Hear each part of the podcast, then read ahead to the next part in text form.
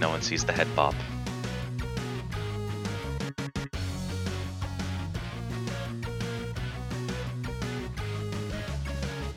Alex, I love that we don't have an official rule not to talk during the intro, but something about you immediately saying no one sees the head bop and then dead silence. Aside from the intro music, really does it for me. God. Welcome back to the Double Radio Games Cast. As always, I'm your host, Ryan. Today I'm joined by my lovely cohort of co hosts, Brett, Hello. Alex, I have no sense of timing. and what? Well, the most important part of all comedy is Wow. All right. Well, this is the belated Halloween episode Uh. because I was traveling and unfortunately came back with COVID for the Halloween episode. So we had to push it back a week. it's a Which fun means souvenir to bring back with you. the best souvenir that I brought back by far. I mean, nothing Oh. else compared to really just being in bed for a day. Uh, the gift that keeps giving. the gift that kept giving, yes. Um, thankfully, I'm very much over it now. I've tested negative and all that, so we're back to the regular podcast flow, which means it's time for some Halloween vibes in early November. Which don't we all love? You know, as long as we can avoid Thanksgiving, I think it's really the the intent here. I mean, I mean, I've been. I, I'll be honest with you. I was seeing Christmas decorations in certain stores in October. So if we push, terrifying. If we push Halloween into November, I'm not even going to be that. Like, that's fine. You, yeah, you know that's what? totally okay. But you, but since we're officially past it, uh, unfortunately, you know what that means. She's begun defrosting. She's already defrosted. Yeah. There's so many, so many good memes of like, of like, it's Mariah Carey. and She's like distressingly smoking a cigarette, and it's like she knows what time it is. It's My almost favorite one is people Final Fantasy XIV fans made a uh, an, a meme post of Mariah Carey as a raid boss. Oh my god. God. That's funny. It's hilarious. All right. Well, speaking of hilarious, we have costumes that we're all going to show to you all and immediately see for the first time, most likely. Probably. you folks can turn your Oh my cameras God. on and bask in the wonder that is Gurgle. My God. I love Gurgle. Good old. Why? What is that? Is that a specific character? I'm about to, about to embarrass myself. This is a Sea of Thieves pirate. I see. It is Ah. definitely a Sea of Of Thieves pirate, thieves. and not and not thieves. a random and not a random pirate costume that I cobbled together at a Spirit Well- Halloween. well, Nothing what- like. Well, Wyatt, let's see. Is this really Sea of Thieves? Let's see how fast you're able to swing that machete. Do you have the animation set down? You do the uh He's really having to try and jump there. Oh god, I'm Oh yeah, that's Sea of Thieves. Yeah, really exhausted. See that? He's entirely out of energy too. Wild how accurate it's- that it's is. So so That's accurate.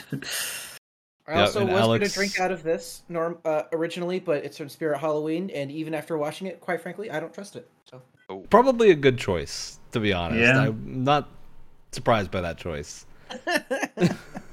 Brett just moved, so we have Codec call Brett today. Yes, the, of uh, course. Of course, it's a little bit squished because our overlay is not the same size as It's the fine. image. And Alex as Kakyoin. Yep, which is I'm the resident good. weeb. Everyone's favorite redhead with a hole in his chest. What a great introduction. And I was going to do my Diablo Druid costume, but I wore that thing two days ago for BlizzCon. And it needs to get washed, quite frankly. this 'cause makes it's sense. very yeah. hot. well, Uh, in- in many ways, that would have been that would have added to the uh, uh, to the immersion of the costume. oh, It's real For infield sure, yeah. smell. but I've got I've got some nice Halloween lights up, uh, and that's about it. That's the the full immensitude of my Halloween preparedness this year. oh my god! Wait, you know what I just realized? Yeah. I'm pretty sure you can button this up. I actually didn't realize this until. Did you not Oh, there we actually The go. right type of hat. hold on, hold on. Ugh. I hope you do that, and then like halfway through the episode, I it just love that you have the bandana flips the on middle of stuff. underneath that none of us would have seen had you not Well, taken the hat that- off. that that came with the costume, and I was like, might as well, right? There's also I have a definitely not medallion thing from uh from Pirates of the Caribbean. Absolutely not. Totally Yeah, not. The same definitely thing not. whatsoever. Totally original. don't. I, I, I like the I like the all sides down sort of bayou pirate you got going on. The Bayou Pirate. It's really the amount of content we're getting out of Wyatt struggling with this hat is astounding. Okay, I'm doing this with one eye shut. All right, give me a little bit of credit here. I mean, this is better than Gang Beasts, honestly. Yeah, I mean, this is truly unbeatable content. Just, just it's it's the same thing, really. It's watching someone flail around. It's pretty Because fun. You know what? It's it's funny because I was looking for like that traditional like tri corner pirate hat, and I was shocked that the Spirit Halloween didn't have it, but they did have this hat that was a pirate hat, and I was like, oh, I guess it's just like a like a wide brim pirate hat. But no, they have the. uh Oh boy, now it doesn't really fit, but okay, there we go. Perfect. That's pretty good. there you go. It- See, it you can. It's a it's a, a versatile. Versatile Mhm. hat. This was a great investment. I don't know what you're talking about. Hey, what, you want to remind us how much you spent on that costume? No, I, I absolutely don't. Oh, All I'll say is uh, Uh. it was my first time going to a Spirit Halloween, and at first I was charmed by. There's something really charming about cheap Halloween costumes, and then Yeah. I looked at the price and realized they're It's not, not that. No, cheap. they're not cheap. Although I do want to point out, this thing does have the Murloc spines down the entire back. It is the That's whole thing. That's it's pretty good. These are these are quality kigurumis that uh BlizzCon thing they do every year. And then you get a bunch of people in Murloc kigurumis to run around the convention, which is quite fun. It's a good time. All right. Well, we're here to talk about Halloween games. That's ostensibly the purpose of this episode. So we're going to go ahead and jump right into it. We've all been playing one or more Halloween themed things. Uh Anyone want to kick it off? Or should I go ahead and kick it off with Dredge? I'm going to kick it off with Dredge because no one said something in the two second That was, window. that was So, like literally like 1.5 seconds. look, this is a podcast. We keep moving or the content is dead. People leave if there's no air, Brett. Listen, if there's a dead air, there might as well not be a podcast. You got to claim your Jesus. space. you gotta earn the right to be here. No, we, we should not turn into one of those alpha podcasts. oh God. no! Oh Christ! All right. Not Well- here to be one of those brokies. You know what I'm saying? Ugh. Anyway, Let's talk about fishing. Let's talk about Dredge. Oh yes. Which is- the horror fishing game. Now, I want to be very clear here. Normally, I for the the whole month of October will go through and generally play a bunch of like old classic horror games that I never got to play. Last year it was a bunch of Resident Evil. This year I had a Disney trip smack in the middle of October that was 2 weeks long. So very little time to actually play any horror game, So I picked one I could play on my Switch, which was Dredge. And Dredge is a good time. It's a fishing game about a little boat that you have. You wake up going to this island and talking to people, and they're all being very coy about Lovecraftian things going on. But you got to go out and fish, and if it becomes night while you're fishing, things happen, and you give a panic meter that gradually gets worse, and then a giant sea monster shows up and eats you. And it's really interesting but uh, my thing with Dredge is I've played about I want to say four ish hours of it so far, maybe five, and I've yet to see the point, right? Like this is it's got the vibe of the horror and the fishing, but the fishing mini games are pretty simple. They're all multiple mini games. Thankfully, I'm a big mini games person, and every fish has its own mini game. So it's got its own like fishing reel meter but it is just like a real meter. It's not like you don't see like animations or anything like that. It's just a little you you press the button in the green window and you're good. The windows are just different shapes generally. And I don't know if this gets crazier later on. I suspect it will because some of them have funkier things that are a little bit harder to do. But so far, it's been a very slow burn start, and I was very surprised by that because I'd, I'd heard from a lot of people this is a pretty quick game overall, and I don't know how deep into it I am. I'm there's not really an easy way to track progress, but I've seen maybe about a third of the map, so pretty deep, I would suspect. And yeah, it's yet to reveal a hook to me that actually fishing pun gets me, which I was surprised by because I was very excited for this game, but I'm, I'm actually kind of having like a, a flatline experience while playing it. I'm a little Um, surprised too because I was expecting this to be a uh, everyone else at 001 likes it more than Brett would care, and yet Ryan, Have- have you you played it, know? I've not. do, do you know the origins of Dredge? I do know the origins of Dredge of that old like what is it Tumblr post. Yeah, it's based off of a Tumblr post. It's a, a very What? funny one where it's basically an Eldritch horror game, and the whole the Tumblr post was like it gets creepier and creepier the whole time, but at the end of the game, there's no actual monster, and you're you wake up just with your notebook saying you did a good job, something like that. Oh, specific, specifically, and this is definitely a me thing that I uh, would appreciate about the game that I'm really surprised I haven't uh, played it yet about. Um, but the the specific pun at the end of the entire post was "You did real good," spelled Aw. R E E L. yeah, and I have. there we go. There's the use case for the There's drums. your one. There's That's your, your one. one. You were waiting to use that since we, we hit the record button. Yeah, you were so Overused. ready. Um, Yep. But yeah, I, I've had an interesting time with this game because it, it really has been like I expected to be more into it than I actually am, and I'm really surprised that I'm not. But I actually think the reason I'm not is because I've played games in a similar vein to this before, which I, I don't think anyone else here has played, called the uh, the Sunless games. So Sunless Seas Oh, and Sunless yeah. Skies. Really, really phenomenal indie games um, that are basically just like narrative adventure, almost roguelikes in a way of like you're expected to die, but then your story gets different every time you respawn. Uh, and you like carry a legacy of captains as you're playing.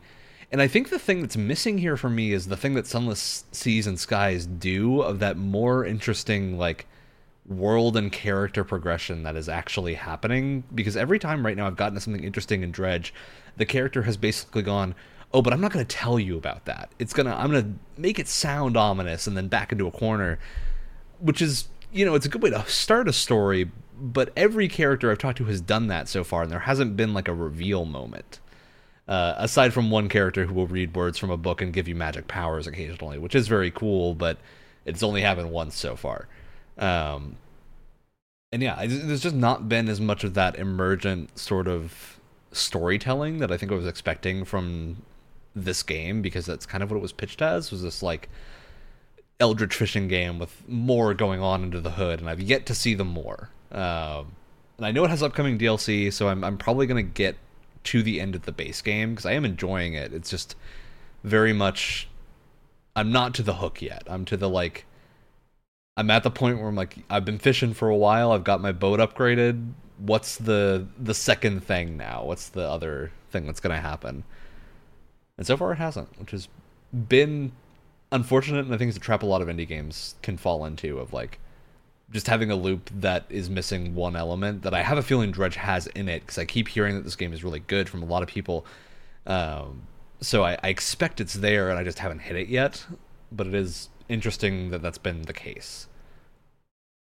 Yeah, I I feel like a lot of the time too, it's like hard to put your finger on what that even is because I've definitely felt that too with with some other games that like on on on the surface, haha, uh, they they should be like right up my alley or whatever, and then I end up playing them for like three hours and then never touching them ever again. And it's it is just because they're just missing one mysterious ingredient in the vibe, even that's just like not there for some reason. And I- what I do want to get super clear about Dredge is the vibe is there. The vibe is perfect, Mhm. but that's where it ends. Like the, the vibe is where it stops. Mhm. and I would like to see the the furthering of that somewhere, and especially because the game has this interesting like day night cycle where night is a lot more dangerous, and things will happen. Like you have a lantern on your ship that will that can go out, and that lantern reveals like rocks that aren't there during daytime.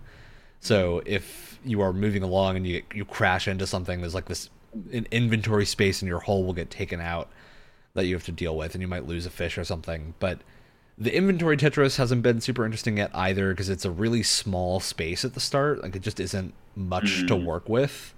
So it sort of feels like early, early RE2 where it's not a puzzle yet because you just can't fit very much. So you're just kind of taking everything back to your storage or something. And that that has been my experience with Dredge so far. Like it's not actually a puzzle yet because I'm just sort of a lot of back and forth. Yeah, I'm just like basically as soon as I fill Mhm. up, I go back to base, but my inventory is not big enough to fill up further away from the like fishing town, so I have to go back because anytime I move further out, uh, my inventory is full immediately. So I'm not getting to like the the harder, riskier content because it's filling up so quickly that there's just not any space for you to put other stuff. And you can like increase the ship size dramatically. Like there is a much bigger uh, inventory space that you can get to, but that's locked behind a pretty grindy loop, to be honest, um, which surprised me. Like I'm finally the first ship hull size upgrade, and it took a while. Like it, that was a solid two hours of actually like going and hunting materials to get to that point. So, which is weird to describe this like Eldritch fishing game as grinding and going to hunt materials, but that Yeah. really is what it feels like. Um, The real horror were the hours you wasted along the way. Yeah, but again, it, feels like there's something there that I'm just not to yet. So I want to get to that point because it, all the discourse around this game is super positive generally. So I think I'm just not there, but I expected it to have. I should have been at that point sooner. I think. Um, and it's maybe I'm playing this in a weird way because most of my playtime is like handheld on the Switch, so I'm not really sitting down for a longer play session to do something at any one given point in time. And maybe I just need to sit down with it for a longer time. But yeah, it was not grabbing me the way that I had hoped it would.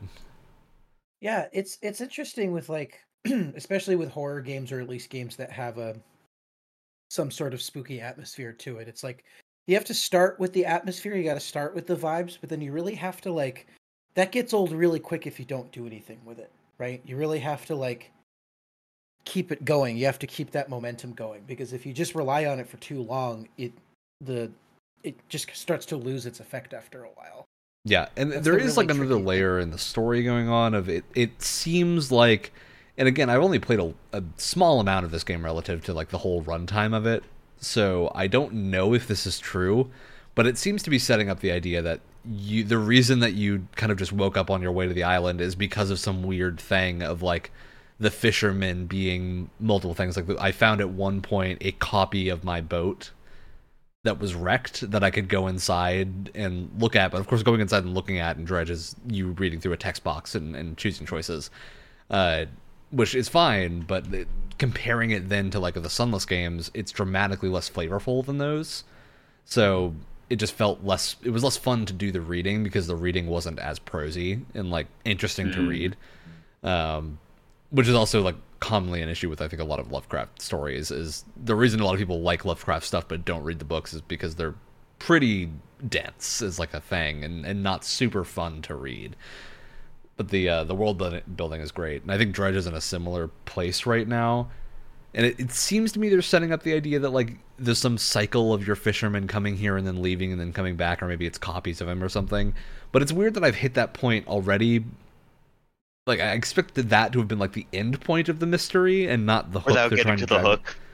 Yeah, it, it feels like I'm, I've already kind of figured it out at the point I'm at. And again, I, I don't know any other details about this game aside from what I've played, so I don't know if that's actually the case. I could be totally off base with that being the end point. I hope I am. I hope that is just like the starting point and not the end point. or even you know if you're if you're just starting out like it, that could be the start point and then it just gets stranger from there which could be kind of exciting but Yeah, that's what I really hope it is. Is that it gets weirder from there.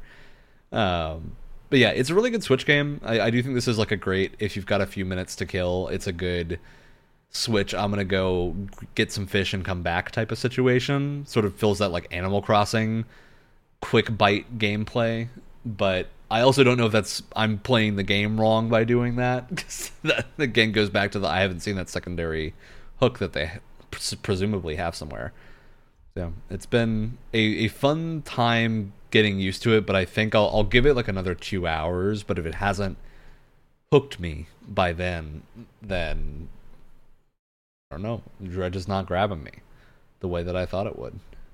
I need I need you all to applaud my restraint. My my finger has been hovering I over the left button, it but, um, right tis- there for you, Alex. There were there were Uh. so many times that I could have. Get it hooked? It's a fishing Uh. game. Ha ha. All right. There was that. There were things with, there there were things with you guys saying depth and surface level. Oh my god! It Oh yeah. And it, what is there? There is like another layer to this that is basically like the Pokemon fun of collecting things because there is like a whole index of fish that you collect, And there's fun stuff like you can get a manta ray that has like shards of crystal just stuck throughout it, which is an interesting thing. But I also just have no control over that. Like there's no, not really an ability to hunt for that thing because I just kind of have to look for the spot that looks shiny and go to it, which as of right now is just generally very easy. So yeah, I don't know if there'll be more to it at some point, but as of right now, I've kind of I think I've hit the limit of like the complexity that I've been exposed to in it so far. So I'm hoping for more. All right, who's got something? I'll, I've, I'll uh, go next. oh. oh, I'll go. Go for it, Alex. I was I was gonna say I I've gone through a series of games. the- Unfortunately, the most Halloweeny of which I haven't played, but I was watching a bunch of other friends play. Uh, I'll start with that one because it's the one I haven't mentioned at all before. Uh, Lethal Company, which Ooh. is uh, oh yeah, it's, yeah. it's an interesting uh mix between sort of like Phasmophobia and Deep Rock Galactic Ooh. uh, in terms of uh, Moon's haunted, uh, but your soul belongs to the company. Meet your quota, or we'll leave you in the vacuum of space. Well, Alex, I just want to. There is some weird AI stuff going on right now. I don't know what it is, but as you said that, I was like, I'm going to go add this to my Steam wish list because it sounds interesting. Pull up Steam, there? and the first thing on the screen is Lethal Company. I, I have never looked at this game before. I don't know anything about it. It's also only ten bucks. It is cheap, yeah. Yeah, and it has that it has that very crunchy sort of PS1 aesthetic with the the video Love filter over it as well. Yeah, yeah, it, it's mainly you know resource gathering things like that. Uh, mo more running away from spooky threats than fighting them, as far as I saw. Um, now with with my limited time watching other people play through it, but it does look interesting. I think I might give it a try at some point over over over another weekend. Uh, there was that. Uh, and then there was checking back up on Signalis again because the game got some updates with some more They did content get an update. and new uh, Ooh. new new rooms, new lore, new story stuff, new characters to interact with too. That's fun. That are you know mainly lore things. Uh, one of the replicants that's actually um not corrupted somehow in in in the setting. Uh, no new endings as far as I could tell, and I also They did. They made the change that we talked about a bunch of times in our Signalis episode, where we were like, it would be great if the modules were not slot taking. Yes, Yes, the flashlight that no longer takes up an inventory spot, which is Yeah. amazing. Yeah, there's a And- place where you can get it upgraded and fixed. Um, If if you want, you can even change it to classic so that it does take up an inventory slot. they they literally did everything so that everybody That's can be happy basically. Even though I also agree that that should change. Mhm. But it's nice that it's Um, there.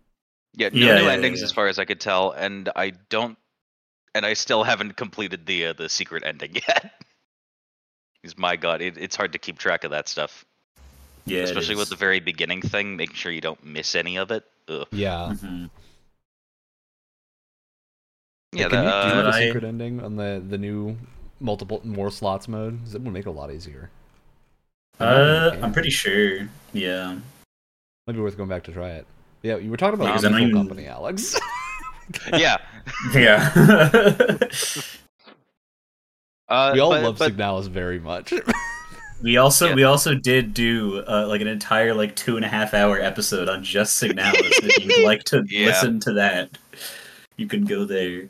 Yeah, I am a fan of plugging our stuff. Oh, Um, yeah, it, it was the revisiting of Signalis. Uh, mostly what I've watched so far of people playing Lethal Company that makes me want to try it out.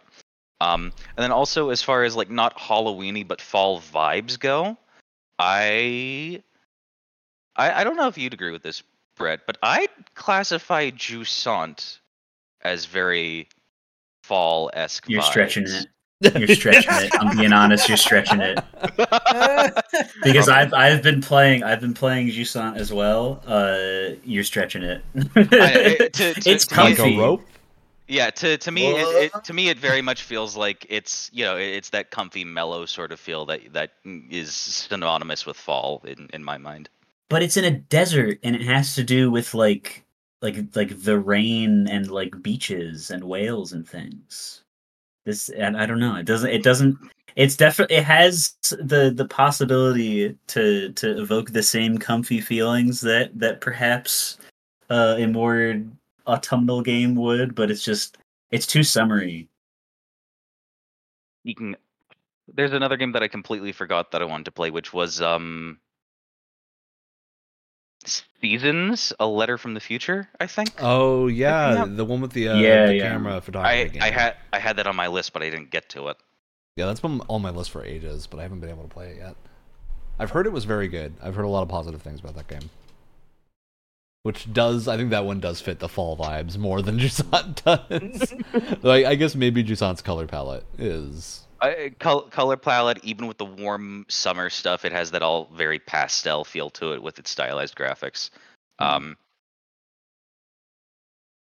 Yeah. Yeah. Very exciting. Uh, so what? It, what was the? I think you said you had one more that you were actually playing. That was just new. Was that Jusant? that that was Jusant. Not in the and then, horror game course- mood this October, No. Alex. and and and then of course Baldur's Gate and its scary bits, yeah. which Alright. I, I can't go into right now because spoiler things. But Because I was gonna say you can talk about just specific scary moments from a game. Like I remember, um, I remember I talked about a specific bit from Dead Space a couple years ago. It was just that like one specific Mm. part. uh, I actually I accidentally turned well uh, turned Will into a uh, screaming mountain of flesh. You know that's pretty scary. That That's is- pretty scary. That's, that's a, a I don't even choice know who that character made. is, but that sounds scary. He's a cool character. Neat, neat guy. Maybe a, a mound of flesh. Would, would you say he deserved better than a, than becoming a giant mound of screaming flesh? Eh, I pro- probably I still need him to help rescue his father. yeah, there's a lot going on in Baldur's Gate. Yeah. There's so much going on, and in Act Three there are so many bugs. I, I've tried to reload several times to try to complete Gale's quest, but he keeps disappearing from my camp. Oh no! All right. Well, Wyatt, Yeah. I have. I didn't go through all of my Halloween stuff just with, just with Dredge. I have been playing two other games, one of which you're also very familiar with. So I'm going to save that one because I, I have a feeling you might want to talk about it when you're doing your stuff. Okay. Um, second game that I've been playing recently is I recently got a. Well, I say recently, like two months ago, and I wasn't able to play it because I was on vacation. A PSVR two, um, and Wow. PSVR two has a game that I think very much would tickle the Wyatt fancy. So I want to make sure A VR game tickles a my fancy? VR I- game that would tickle Wow, your we'll, fancy We'll see about that. We'll see about that. called After the Fall.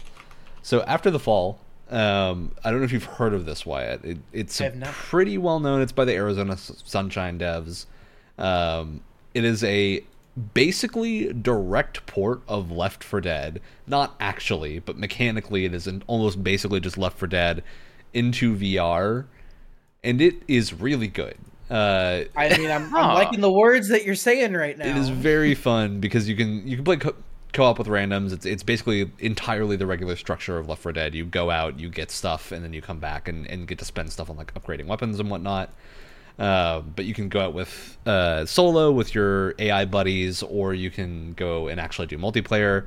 Um, I've been playing solo just because I tend to prefer solo with in VR stuff when I don't have a way to mute the mic easily.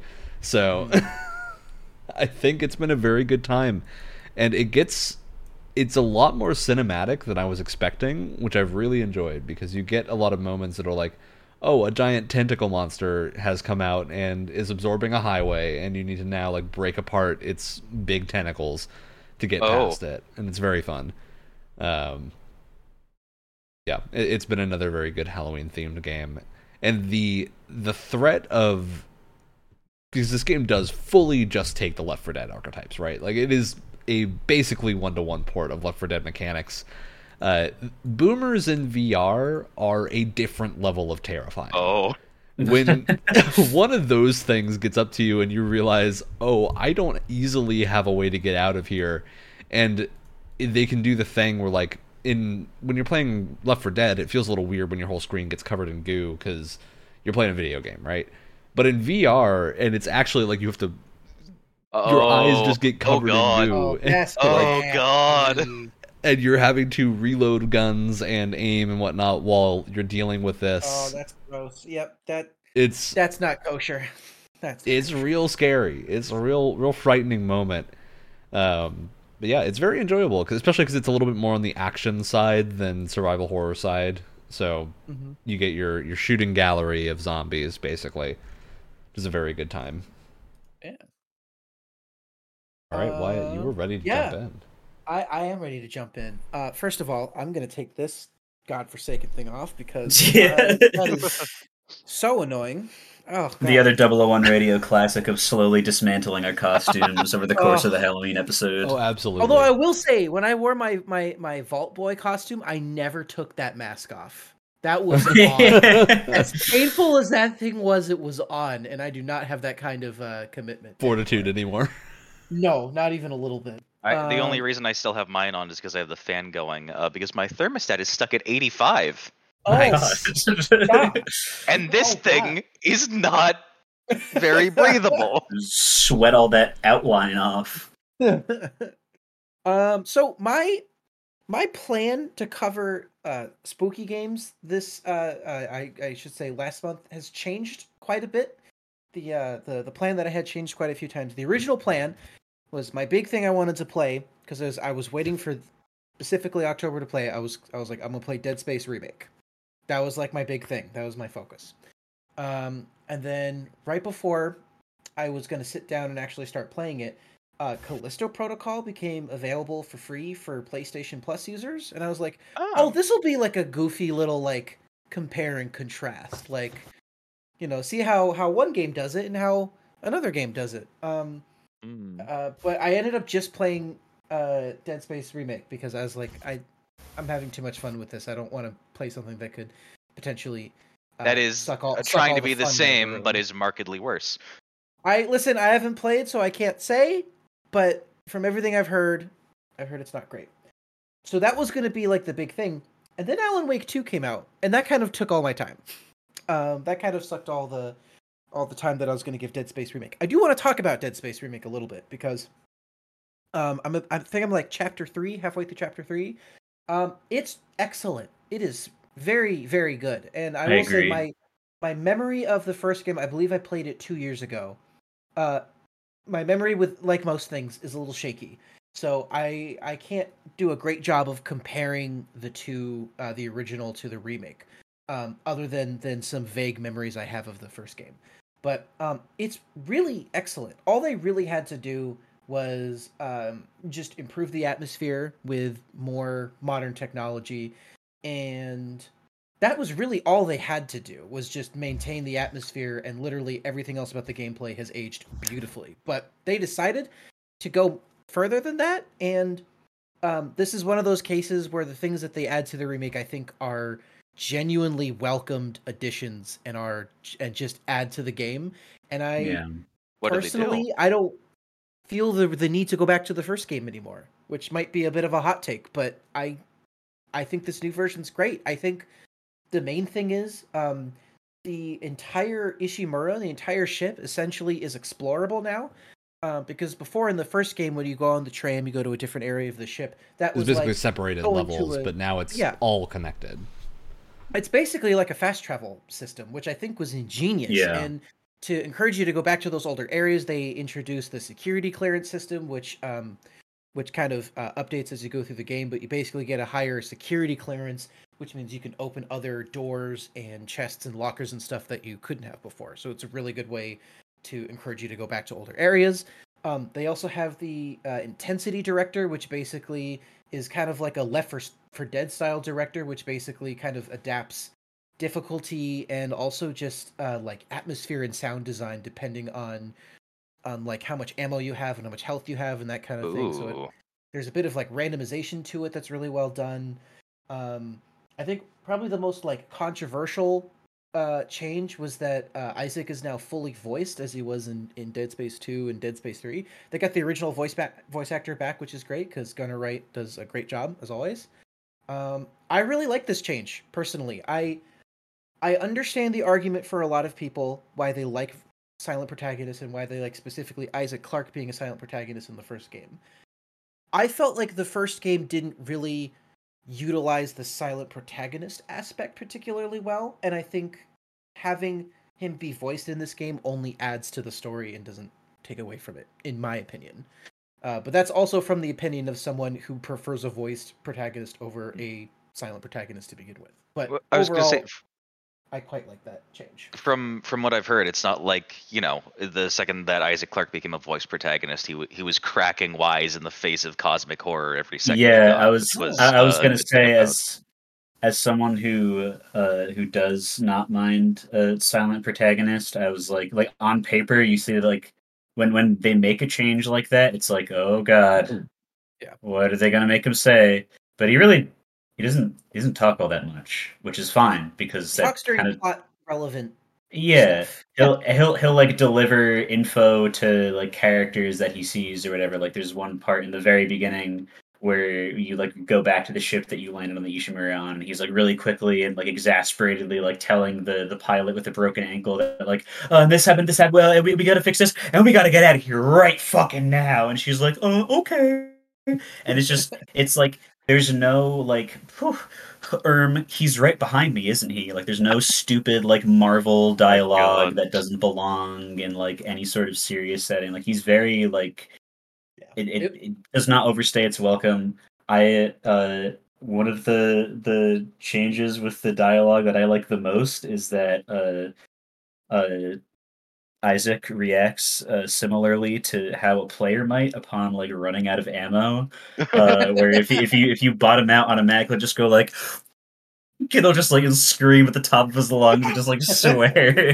Well, it's it's really too- funny. The best part too is when you're continually stomping dead corpses. Yeah, and yeah. Oh yeah. yell swear words. It's the funniest thing, but it, it like totally fits because that's probably how you're feeling in that moment. That- you're probably that's the- crushing this like necromorph because he like got the jump on you or something. So Mhm. it fits The- perfectly.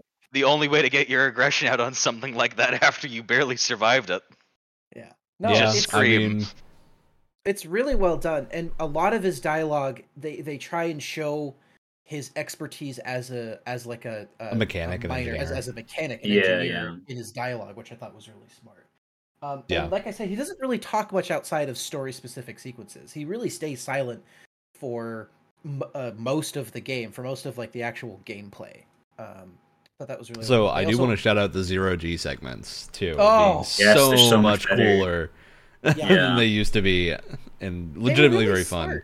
They were really smart about the changes because a lot of the changes they make are taken from other Dead Space games, mostly just Yeah. Dead Space 2. Exactly. Exactly. It's like the zero G, like like the controls are just Dead Space 2 zero G controls because they didn't need to change. They were already like really Mhm. good the way that they were, and a lot, and that means a lot of the changes they make already fit in the Dead Space universe because they're not going completely going out of their way for certain things Mhm. that, that don't feel very Dead Spacey. It was just a really smartly considered uh package in terms of how they decide to update a game that many people argue didn't need to be updated in the first place. It's just really, really smartly done. yeah, I agree. Sounds like an The- incredible remake. It's the the it's thing great. is uh speaking of games that they really don't need to update at all i really hope they like touch two as little as possible Are they going? i'm sure they're going Are they i'm sure they're going to want to i wouldn't be i would be surprised if they didn't want to because i think i know the dead space one remake certainly got reviewed very well uh i would imagine that probably translated to selling pretty damn well um Yeah. but They- I, I just I do the Master Chief collection and just change the graphics and keep the gameplay the exact same Mhm. because nothing about two has to change. I mean, listen, you want to go back and, and completely change Dead Space 3 to make it a good game? Hey, hey, go for it. No one's stopping you. you know what I mean? Um, but I think Dead Space 2, I, I'm more of a Dead Space 2 person than a Dead Space 1 person. Um, Same. you, you don't really have to change that game much at all. Just, You just leave it alone. I, I mean, listen, make it make it look pretty and make it sound pretty, and yeah. leave it at that. You're you know? basically done. Like that's, Basically, that's yeah. Pretty much. It's it's just the the DS1 remake, DS2 remaster. Yeah, Yeah. exactly, exactly. And, and then fully new DS3. Yeah, yeah, yeah. Or just just go in a different direction after two. We can just forget that the old three even existed. oh, that's Yeah, what I da- want, um, right? full- That- Yeah. yeah. Full, full of Dead Space 3 Reborn. You know, Yeah, yeah. Pull a Final Fantasy seven remake. Or or keeping it in theme, Dead Space Three remorphed. That's Rainbow. a- oh There you go, yeah. There's your marketing buzz line. This is why we pay this guy the big bucks. this is why we keep him To wear, a, to, around. wear a, to wear a stupid pirate hat. And Yeah. Hell yeah. Game title I- I do think also, uh, no matter what the state of the the Dead Space One remake is, uh, you can play the original on all the same platforms that the remake is on. Uh, for, I mean, in some cases, free if you have Game Pass. I mean, now the remake is also on Game Pass, but. Uh, the, the OG has been on Game Pass for I think since EA Play was a part of it Yeah, long time. um which feel- like i my philosophy for remakes and remasters has become uh you can do whatever you want as long as i can still play the original officially. Like because eh, i i'm not someone that shuns emulation or whatever. I, I could not care less because they're probably not making money off those games anyway if they're old enough to emulate. But i would love to give you money for a good game that I like. so I would rather play it officially and not have to bother setting up a bunch of stuff on my Mhm. computer. And I'm, Is that But if I'm something you- that? or developers that are willing to take older titles and make sure that they're still accessible and playable. Yeah, exactly. Is Yeah, that something I'm- that I'm Naughty Dog didn't do? Did they delist The Last of Us and not The Last I don't think so. and, I think you can just still No. make basic the The old Last of Us of it. Okay, They're, Okay, they're both still available. Yeah. that's good to hear. All right. Well, glad to hear you're enjoying Dead Space Remake, Wyatt, whenever you can get around to actually finishing it. I do also just want to mention that the opening sequence of Dead Space Remake is one of my favorite like openers of a horror game I think ever next It's to really like good. RE4. Um, Oh. I think it's super strong. and Yeah. they didn't i was i was terrified now i'm typically someone who can stomach very uh very um vocal protagonists more so than other people not to say that it's always good because it's not but i feel like i can deal with it a little bit more i am so so happy that when during that intro you come across the uh, cut off their limbs on the wall he doesn't say anything he keeps his goddamn mouth shut Yeah. Mhm. Oh wow, Limbs? that looks like What that does could be helpful mean? for no, no, later. No, no, no, no, no, no, no, no. Get it out of here. Keep it. Keep it as is. It's perfect. Keep the atmosphere intact, please. and they did. And Trust your player to have some amount of brain intelligence. Most people do. They- and they nailed it. And they they absolutely nailed it. I also loved all of the extra attention that they gave to Nicole and kind of fleshing out her character a bit more. That was Mhm. very appreciated. All right, Brett, you're smoking in the corner. I can just I feel it. I am. So That- ready. That is something that I definitely do. Um, so I uh, uh, I was in a bit of a of a conundrum for this episode during its originally scheduled date because uh, I I hadn't I hadn't played anything scary that I hadn't already talked about before. Uh, I uh, th- this this year because I moved and have a, a new roommate now who had not played Silent Hill 2 before. Uh, we just finished playing Silent Hill 2. It was it was I said their first time. Uh, but I, I already life. talked about that. Yeah, I already talked about that. Uh, I think I think two years ago because I think last year I talked about Silent Hill 3. Uh, so I was uh, I was a little a little uh, concerned as to what I was gonna do, but then uh, uh, the episode got pushed back, and that gave enough time for I'm glad my to come out. sickness would allow you some time. To... Yeah, thank you so much for not only getting sick in the first place, Ryan, but then surviving it to let this episode still happen. Specifically for me. You're really looking out for us, Ryan. I, Yeah, totally Um, wasn't self-interest at all. of course. Um, but yeah, uh, we've I, I've I've mentioned it a couple times before. Uh, Lunacid, and an indie dungeon crawler game, has just come out in full release. It's out of early access. Uh, it Wait, the 1.0 on Halloween. out? Yes, the 1.0 The actual came out on 1.0? Halloween. Oh, it is a no, full game with an ending now. I'm so sorry, Ryan, but this game is really, really good. it's Oh, super so good. much time this weekend. It's like totally absorbed me um, because we don't really get uh, the genre of of game that it is anymore. It's just kind of gone by the wayside uh, in recent years because it's dungeon crawlers nowadays. If, if they're anything, they're like the the old school turn based like style dungeon crawler. Yeah, yeah. like Grimrock style first person. Yeah, um, like newer things being like Etrian Odyssey or something, where it has that like weird first person layout, but it's like turn based in battles, and you got to map everything. Um, Lunacid is like the PS1 style dungeon crawler, specifically King's Field, uh, which is FromSoftware's Oh. first game. Notably Uh, with real good combat comparatively. comparatively to King's Field, yeah. Um, and, but yeah, it just it looks low poly. You can put a bunch of different silly filters on it. You can make it. uh, It has a specifically a Silent Hill filter um, that makes everything really uh, pixely and covers everything in fog. Um, it- it's very, very much so catering to people that appreciate the old school dungeon crawler look and feel. But it has a whole like a, a bunch of game design things that you could only get from a game that was made recently and not during uh like a company's like growing pains of first making games uh, which which in in some ways the the King's Field games do hold up but uh they're they're pretty they're pretty obscure even within themselves in terms of getting people to enjoy them as someone who's tried King's Field before. Um, but yeah, uh, I feel like uh, a a lesser uh, developer that wasn't, uh, I think their online name is Akuma Kira. Uh, they also did the horror game Lost in Vivo that a lot of people uh, have played semi recently, and apparently is really scary. And I haven't tried it because it seems too scary for me. Ed Spooky's Um, Jump Scare Mansion DLC. Yes, they did help with Spooky Jump Scare Mansion, which is a fucking masterpiece. That game rocks. Is that what it's actually called? I thought you were kidding. Yes. no, yeah, yeah, yeah. Wow. That's awesome. Uh, is it um it's the DLC is Spooky's Jump Scare Mansion HD renovation it's called.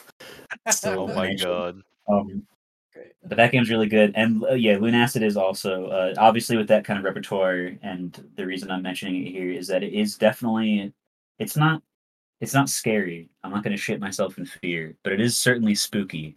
Uh you know, you have I, I would whole entire argue, Brett, that is the essence of a Halloween game. Is not necessarily Yeah. scary, but spooky. It's yeah. I mean, you you the whole entire game takes place uh, underground. Um, because if you go to the surface, uh, unprotected, uh, the the rays of the moon will, I guess, just kill you. uh, because I, some, I I guess that's Luna acid. Yes, some some quirky individual uh in the in the time of like suburban households and telephone poles and wires casted a spell on the moon to make it deadly and drove everything back into like the medieval dark ages with like moon magic and stuff. Already Um, love the world building. Oh, it's Yeah, it's yeah. incredible because you'll be going through like caves and dungeons, and you'll go through a, a FromSoft classic hidden doorway where you have to just like Mm. Do the the equivalent of just running your hand against the wall until a question mark appears, just mashing X the whole time, and the wall disappears into a room that you can enter. It's just a VHS tape. It's it's fine. You go somewhere. Um, but uh, yeah, then you you go to places like uh like an abandoned like mausoleum where the soundtrack is just like monks chanting and there's a bunch of corpses uh, with their faces ripped out not because their faces were ripped off externally but because their brains escaped uh so sorry, it's what? it's it's spooky they they get the vibes down uh, Which i guess so is why Which is wild because the title card looks like it's a Metroidvania. It does a little bit, yeah, and and it has that same um why why I tend to like this like modern reimagining of dungeon crawlers uh is that they have those like Metroidvania sensibilities where you'll like explore through a whole area that was interconnected with like the last three uh and you'll come upon a door that looked really weird and needed like it, it was covered in green things and it has a hole in it and you, you come back to it and you have the green object that fits into the hole in the green door and you open it and you realize that it Of just course. attached back to an area that you were in like four hours ago or something. It, it's very interconnected in its world design. Oh, love Um, love seeing the interconnectedness. That's one of the reasons why I stick around and torture myself with Souls likes. It's yeah. um, they they definitely took because FromSoft has always been like that with their like fully explorable um games that aren't just level based, and they definitely took that This door Uh, can't be opened on this side. exactly exactly. Um, Thank you, Liza P. and they they made the I, I I wanted to be upset at this decision, but I, I think I end I I'm, I've ended up liking it more than I thought it would, more than I thought I would. Um, there's no map at all, and there's no like there's like barely any signposting, like even like game design signposting, where there'll be like a like a hallway that leads to this bit or whatever, like the, the brightly colored area, like this is where you have to go. Um, it's very like just use all your tools and look everywhere and like inspect everything very like thoroughly and everything on your own. Um, and for a while, I was like, I am I've, I've run out of of places to go. I'm a little uh, I'm a little lost. Uh, I I I don't know. I, I I don't know what to do. I don't want to to just drop this. So I guess I'll I'll look up what other people have done.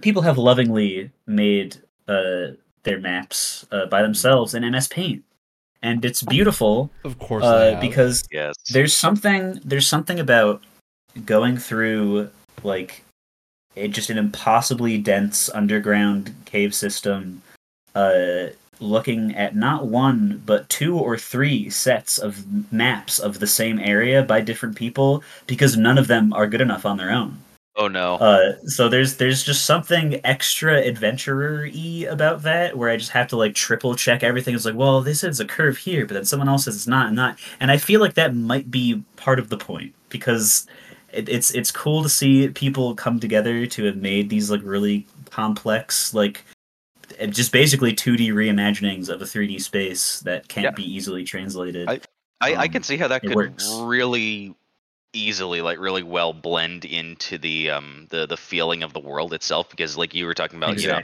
pushing people back to the the dark ages technology wise or, or something along that. It's like you you don't have like geo satellites or anything giving you accurate recreations of you know what Yeah, uh, yeah. the the area looks like. It's, You're gonna have to deal those- with people that are unreliable narrators in terms of how how n- maps go.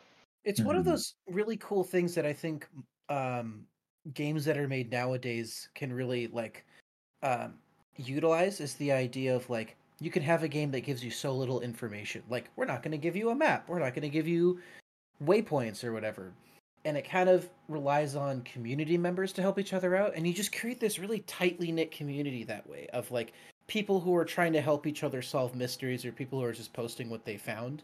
And you can create such a loyal like fan base just through how little information you can give your players sometimes. Ex- yeah, exactly. Yeah. And I, I feel like that's like a best of both worlds scenario where for like the people that just want to put their head down and figure out everything by themselves will be able to do that.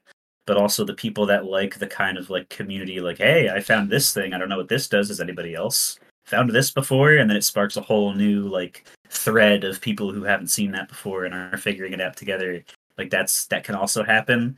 It's very cool to see that in a game made by just just one person over the course of like a couple of years. That's it's it's freaking crazy. Yeah. Phenomenal. Yeah, it's super cool. I'm very much looking forward to play more of it now that it's actually officially out. It's so so it's very polished too, which is surprising because again, it's just one person. But I I don't know. Something something about these uh these games that aren't uh 250 gigabytes and they're just like a small 2 second download uh really really appear to be running quite smoothly if uh, if they're developed with enough love, I you guess. You have to have all of these uncompressed sound files clogging up your SSD. How dare you? No, Uh, you you don't understand it. BT needs to sound that way. Oh God. Or you compress them and you end up with Assassin's Creed Valhalla's horrendous sound mixing. But And yet you still have a large install size. it's a, and yet it's still For too other big. mysterious reasons. Well, we get away from the horror of file sizes. get back to the true horror here. the horror of video I- games. Obviously, I do have some more mentions that are also, you know, not played, but spent a significant amount of time watching and seeing stuff and things popping up on my dash and things like that. I love that you've been vicariously living your Halloween video games, Alex. it's a good way to avoid getting jump scared yourself. yeah. yeah, I, I, I'm. I can get scared at jump scares, but I'm more scared. But I usually get more annoyed at them, while while still being outwardly scared and shitting my pants. No, Oh, Do I it's have like, a game for "Oh." you, Alex? When, when Yeah, you're done talking about your stuff, I have a game for you. oh, that that didn't that didn't deserve to soil me. Uh, um, but but anyway, uh, the the two others that I wanted to uh, bring up were you guys remember Dusk, Oh yeah. yes, I love Yeah. that. that fun boomer shooter? Dusk is The sick. Dusk is amazing. The developer made a demake, Yes, I saw. so so it's very not ens- it's very like Like early DOS original game. Atari DOS yeah or DOS Oh style God, graphics. and and it completely changed genres too. Like it's still like the the kind of creepy stuff, I guess, but it, it's it's more of a puzzle game now with how you have to lay out your actions. Which uh, the the original one like was a, a bit of a puzzle game, you know, with managing resources and your your speed and flow and things like that. Uh, but this this one definitely gets it more into a, a turn based uh, Oh my God, flat 2D great. style, which is really cool. Yeah. Uh, that Oh. and then another really fun one where I I love interesting ways that games can include peripherals and things like that. Uh, this is another one of those horror games that uses your microphone. Uh, that's Of also it does. it's it's really it's interestingly streamer bait uh, uh, of a game considering that um so the game is called Don't Scream. This is the game that I was going to talk about. Uh, that you would dude. hate. Which Um, oh oh yeah, it, it's the entire thing is like jump scares and ambiance to try to get you to scream. But like the whole thing about like the the streamer the strange streamer bait bit is you know streamers usually like to talk while they're playing a game. The whole thing with this is hooking up your microphone. It, it counts talking as like you know making noise and screaming. yeah, like any input into the microphone. Yeah. Um. So like streamers are silent while while they're playing this game, and they're just trying to emote with their face if they have a camera on. It's like anti-streamer bait. Yeah, yeah, exactly. But but so the uh fr- from my understanding, you you could also feel free to you know uh, fill in anything that I've most likely missed in in my explanation, Brett. But so uh, you're just dropped into this like uh forest area. It's very sort of Slenderman esque, but there's you know better better graphics than the the low poly trees and things like that. Um, and you're given a is it a, it's a 15 minute timer. Is that right? 18 minutes. It's 18 minutes. For some Um, reason. through through which uh, every time you stop moving, the timer stops as well. You have to Yeah, be moving for a whole of 18 minutes and just exploring and experiencing the space. And there are just jump scares and a horrifying ambiance that follow you and get worse and worse as time goes on and get, you know, either better or worse depending on your area. Oh, it's it's so creepy. Holy Boy, shit. boy, does it get worse over time. Oh, Alex.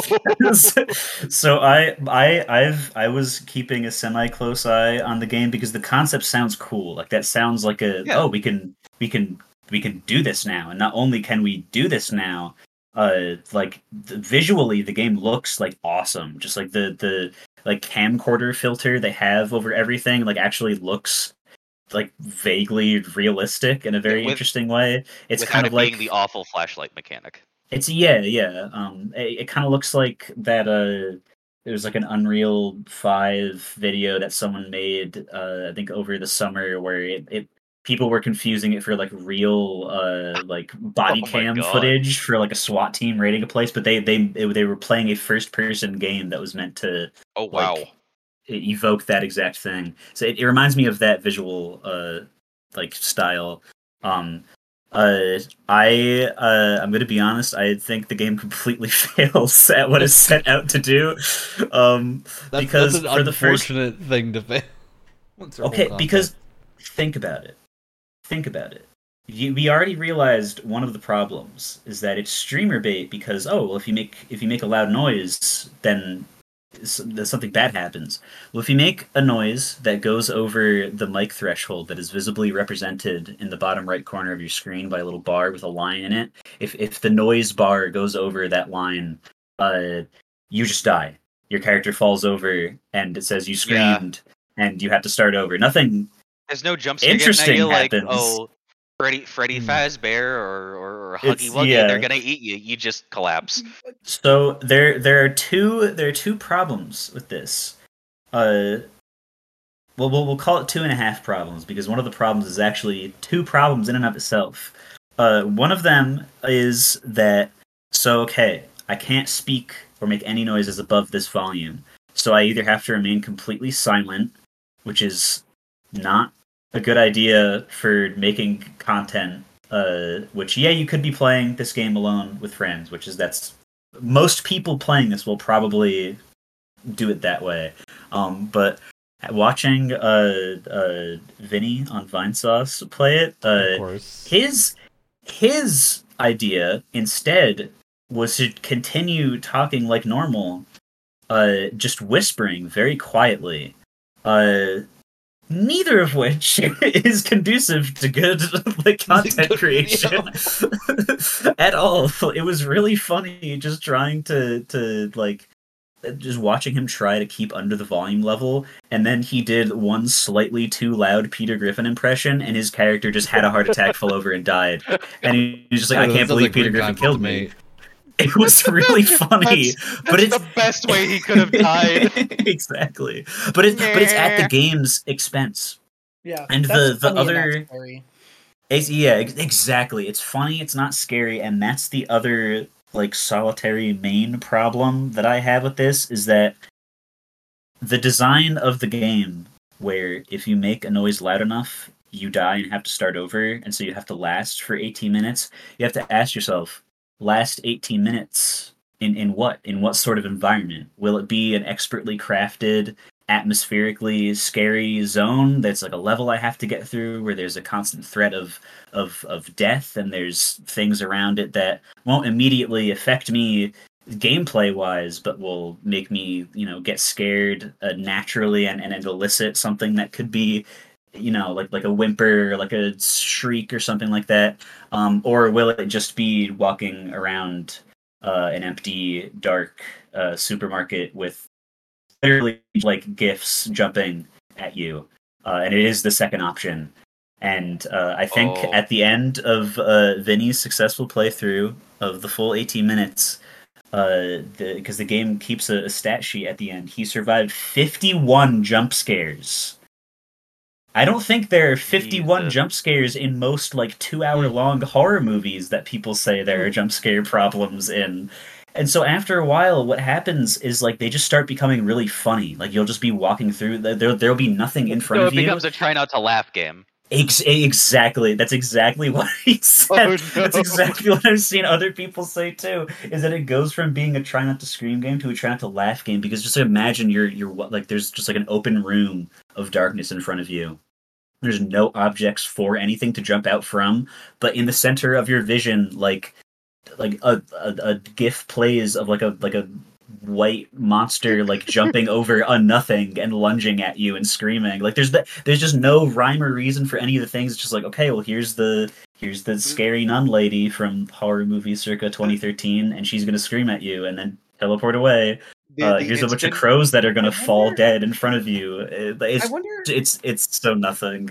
I wonder if the proper application for something like this, because it's a cool idea in theory. it is. I I because I'm imagining something like um take for example like um Alien Isolation where like you can hide in lockers or under beds and Mhm. stuff. If you have if you restrict like can't say anything through your microphone, you restrict it to like really specific moments where you're trying to be quiet in like a very exactly you know it's like oh I'm in the locker and there's even a mechanic in uh, Alien Isolation where you have to like hold your breath to Mhm. make sure that like the xenomorph doesn't hear you. If it's something like that where it's like, oh, I'm hiding in a locker, I can't make any noises, you know, and that would also make for a better like streamer bait uh experience. exactly Because they're talking, they have to they have to you know make sure there's no dead air. They got to have a good show going, and all of a sudden they have to be like they have to be quiet, and it like jumps up upon you. That's almost like the jump scare in and of itself, so that you can't talk. Exactly. Yeah, yeah. Because that's I- like the, the rest of Alien Isolation as a game too is just full of like such expertly crafted tension. Like that's that's something that that game does like extremely expertly well, just because the alien is such a threat, Mhm. and there's just none of that at all. and don't scream, and so it just becomes really funny. I, I don't know why, but the, the second you you mentioned like poorly rendered GIF, the the first like image that popped into my head was so, was the pick I I have a warped, twisted, horrible mind. Was We uh, know. you know know, you, you Alex, know you know. know the corner in the Blair Witch movie. yes, yes. It's the corner, but it's 3D Squelton sitting in it from Smiling. 3D Squelton hates corners. Boo! God. All right. Well, was that the end of your don't scream rant, Brad? Uh, yeah, I didn't even plan to have that. Could but you there we say it's go. gonna it wants you makes you want to scream? A little bit? It it makes me it makes me want to laugh. Is what it makes me want to do. They did the devs have said. I don't think I don't know if they're like doing any sort of damage control because I kind of stopped caring. Um, but they did say they're this is just, it's because it's just a demo, just a free demo, right? Uh, so they're gonna keep cracking at it and updating it and stuff. And I do, cause we've said a million times, it is a cool idea. I hope they make it into something that is good. But right now, it's just really funny. So I don't know. But Whatever happens, happens. I guess. Yeah, maybe that's enough. But it, uh, these games are always weird because it's like Mhm. if it's streamer bait, just streamers buying your game isn't enough people. Like it's not Yeah. A, a significant enough audience, so there has to be something there for regular people, and it sounds like maybe that's missing here. Um, Definitely. all right, well, I think we've hit the barrel of most of our Halloween games. Um, Uh, how dare you? How dare you. Aside, Wyatt, I was getting to you. All right, How dare you? I was getting to you. Now, before you jump into the game that I know you want to talk about, I do want to mention one other game first, cause, and it's going to be brief because we're going to talk about this game again. Um, Spider-Man Two. Now, playing this, I did not. I don't know why I didn't expect this because it's releasing around Halloween and it has Venom in it, so I should have expected it to be a little bit more Halloweeny than the prior Spider-Mans. This game's a full-on like it, you could take this as a Halloween game for sure. Oh, That's pretty sick. Yeah. Some- there's some some of the uh, um I don't I don't know how far you are in the story, but some of the Mary Jane sections get actually kind of scary. yeah, for sure. No, I, I think there's definitely there's like one that was I think the the one I most recently played that really got to me at a point. I was like, this is this seems like a bad idea, but I Oh. understand why we're doing it. Um, yeah, it's a really fun game that I think it fills that that Halloween action thing because it their treatment of Venom is very interesting and I think it's very cool. Uh, we're gonna do a whole episode on this as well. So we better. If we don't, I'm gonna be. Oh, it's probably gonna be like the one after the Game Pass episode we're doing. I think good, good, next good. because I'm I'm blazing through it, Wyatt. I have a lot to say. I'm getting real up there, and I think I'm the last one that needs to finish it for us to do that episode. So we're we're very close to being able to do it. Um, but yeah, I, I just wanted to mention it because I think it, it really has surprised me with the tone of the game being uh, so like almost scary at moments in a way that is actually pretty like emotionally affecting. So you're like, man, Oh, this wow. is hitting. It's hitting the notes that it needs to hit. Um, which it shouldn't have surprised me because Spider-Man One was really good at that as well. Of like all the Doc Ock stuff really landed emotionally. I think for most people that play that game. Um, and the same thing is happening in Spider-Man 2. And yeah, they, they really sold me on everything that's happening in the game, and I'm very excited to finish it. But I wanted to give it a shout out here before we do the actual episode because I do think it fits Mhm. the sort of Halloween vibe, and it's what tore me away from Dredge. to be fully honest, that is why I have not played more there's Dredge. any game to do it. That's a, a Spider-Man 2 is the reason. pick. Yeah. All right, unleash your rant, Wyatt. So I played Alan Wake 2, and uh, much like much like Brett, I am actually quite thankful that um, this episode was delayed by a week because it literally I started playing the game the day that we were supposed to originally film this episode. So I was like, "Oh, I'm basically going to like play it for a bit and then like briefly mention that I played it." But no, I got the whole week to play it. Um, I have not finished Nice. it yet because I've been I've been taking it slowly. I don't want to I don't want to, you know, burst right through it or anything. Um I I really I don't even know where to start. I really like this game. I think there's a couple of missed opportunities that I think would have really like it's it's been in already it's in like game of the year uh talks. I don't know if it's quite there for me and I'll get into why without spoiling anything. But um Alan Wake 2 sequel to the first game that came out uh you know 2010 and is also Remedy's next step in trying to connect all of their games together. Um, they do it, although it's interesting because they do it in some really cheeky ways. Because some of their past games aren't like technically owned by them. Like, like I think Rockstar and Take Two own uh, Max Payne at this point, so they can't really Hmm. use Max Payne. And uh, Quantum Break was also, I think it was like a Microsoft game. So I think technically speaking, Microsoft owned the Quantum Break license. Uh, not that they're probably going to do anything with it, but you know, is what it is. Uh, so, but they They reference those two story, though. games. Yeah, well, but they reference those two games in really cheeky ways. Um, one of them is kind of a spoiler that I don't want to talk about, but another one is right in the trailer.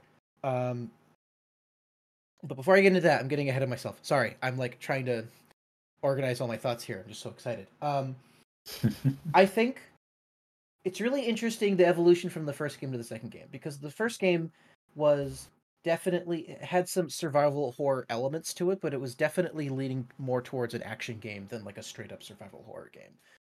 This, which I feel like kind of at the detriment of the game at some points because it couldn't quite decide if it wanted to be slower, you know, kind of like horror combat or like actiony combat, couldn't quite decide.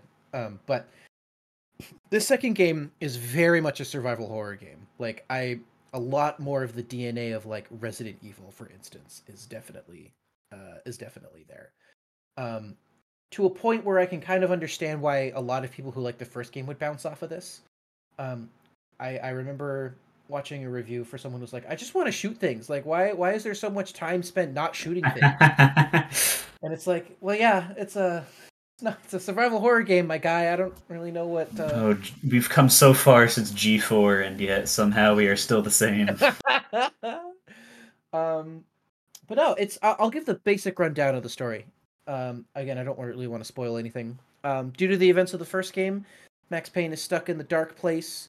Um, by the way, if you haven't played the first game and all this is gobbledygook to you, I'm really sorry. Did you mean Um, Max Payne or Alan Wake? Yes. okay. Oh, That's terrifying. I don't like the way that you answered that. no, that was me trying. No, that was me trying to say face. No, I totally meant to say Alan Wake.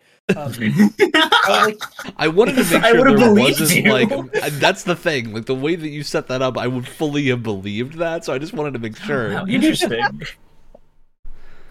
due to the I events. can't believe of- this guy. to the events of the first game. He's stuck in the dark place. Uh, 13 years has passed, which is also the amount of time between the first game and the second game, which is kind of spooky. Um, you get two FBI agents that are discovering that are that are uh, um, basically looking into a series of murders from this weird forest cult uh, that it takes place in the same location as the first game. Um, and then at the same time, you have Alan Wake who's trying to escape this uh, dark, evil place. Um, it, can- it switches between the two, uh, like chapter to chapter. And then what's really interesting is I want to say like maybe just before halfway through the game, they give you the option to switch between the two freely, which is kind of an Oh. interesting, uh, kind That's of cool. interesting idea. oh, so we got the it's it's like the the Game Pass game that you picked out a while back. The um oh my god. Oh, god, right. what was- At the uh, uh, Broken Age. yes, yeah. Yeah.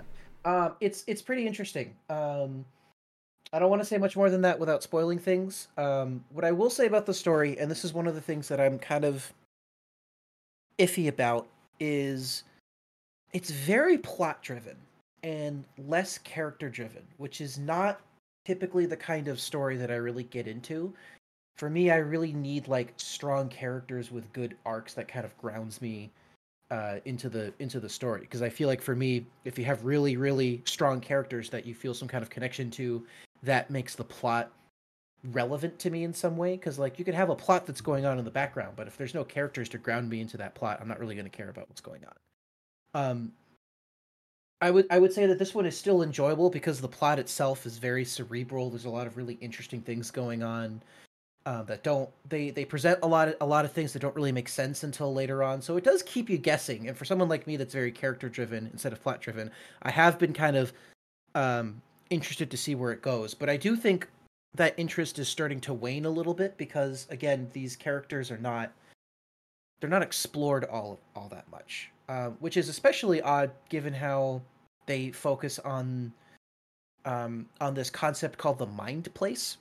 For for saga it's basically um, it's like an interactive menu. You hit tab if you're on pc and it instantly switches you into this room where you can do a variety of different things where uh, the the main headline thing is oh um, as you're going through this through this adventure, this story, you're taking pictures of things, you're like writing down notes and stuff like that. You go to your mind place and you go to your uh, your evidence board and you're pitting up all these pictures. You're like writing down little notes and you're tying them together with the string and everything, and you're trying to piece together what's going on.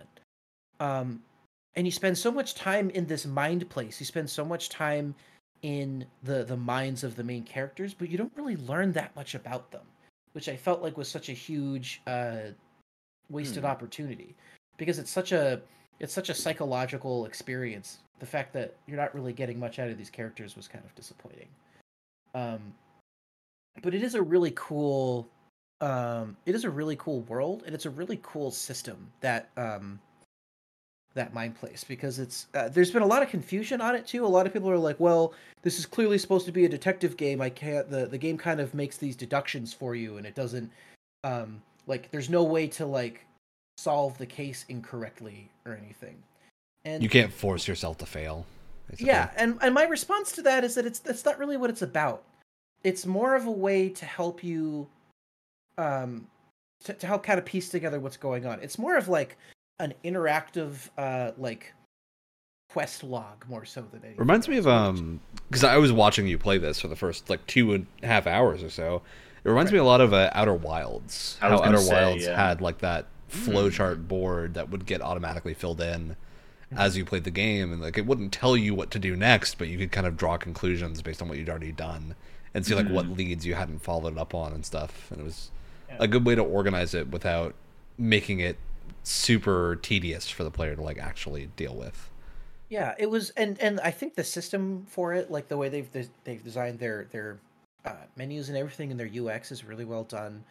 I I think I it's understandably people maybe thought it was going to be more of a detective game than it actually was, and I totally understand that. But I think I don't feel like they ever understand the- build it as that though. Like Not really. I think for a lot of people, they may have seen it's like, oh, you play as an FBI agent, and there's a thing where you tie the strings to the pictures, and so they just kind of put two and two. they jump to they never- conclusions. yeah. Yeah, but they never. Uh, uh, but Remedy never really uh, made that claim at all. I think there were um, their explanation of it was fairly straightforward. Um, but it's just it's a cool system, um, and it it it makes you feel like a like a detective without. You really feel like a to- detective. Uh, yeah, yeah. Really yeah. feel like Batman Yeah, over there. yeah, I, really- I really- I really feel like a pirate right now. Let me tell you.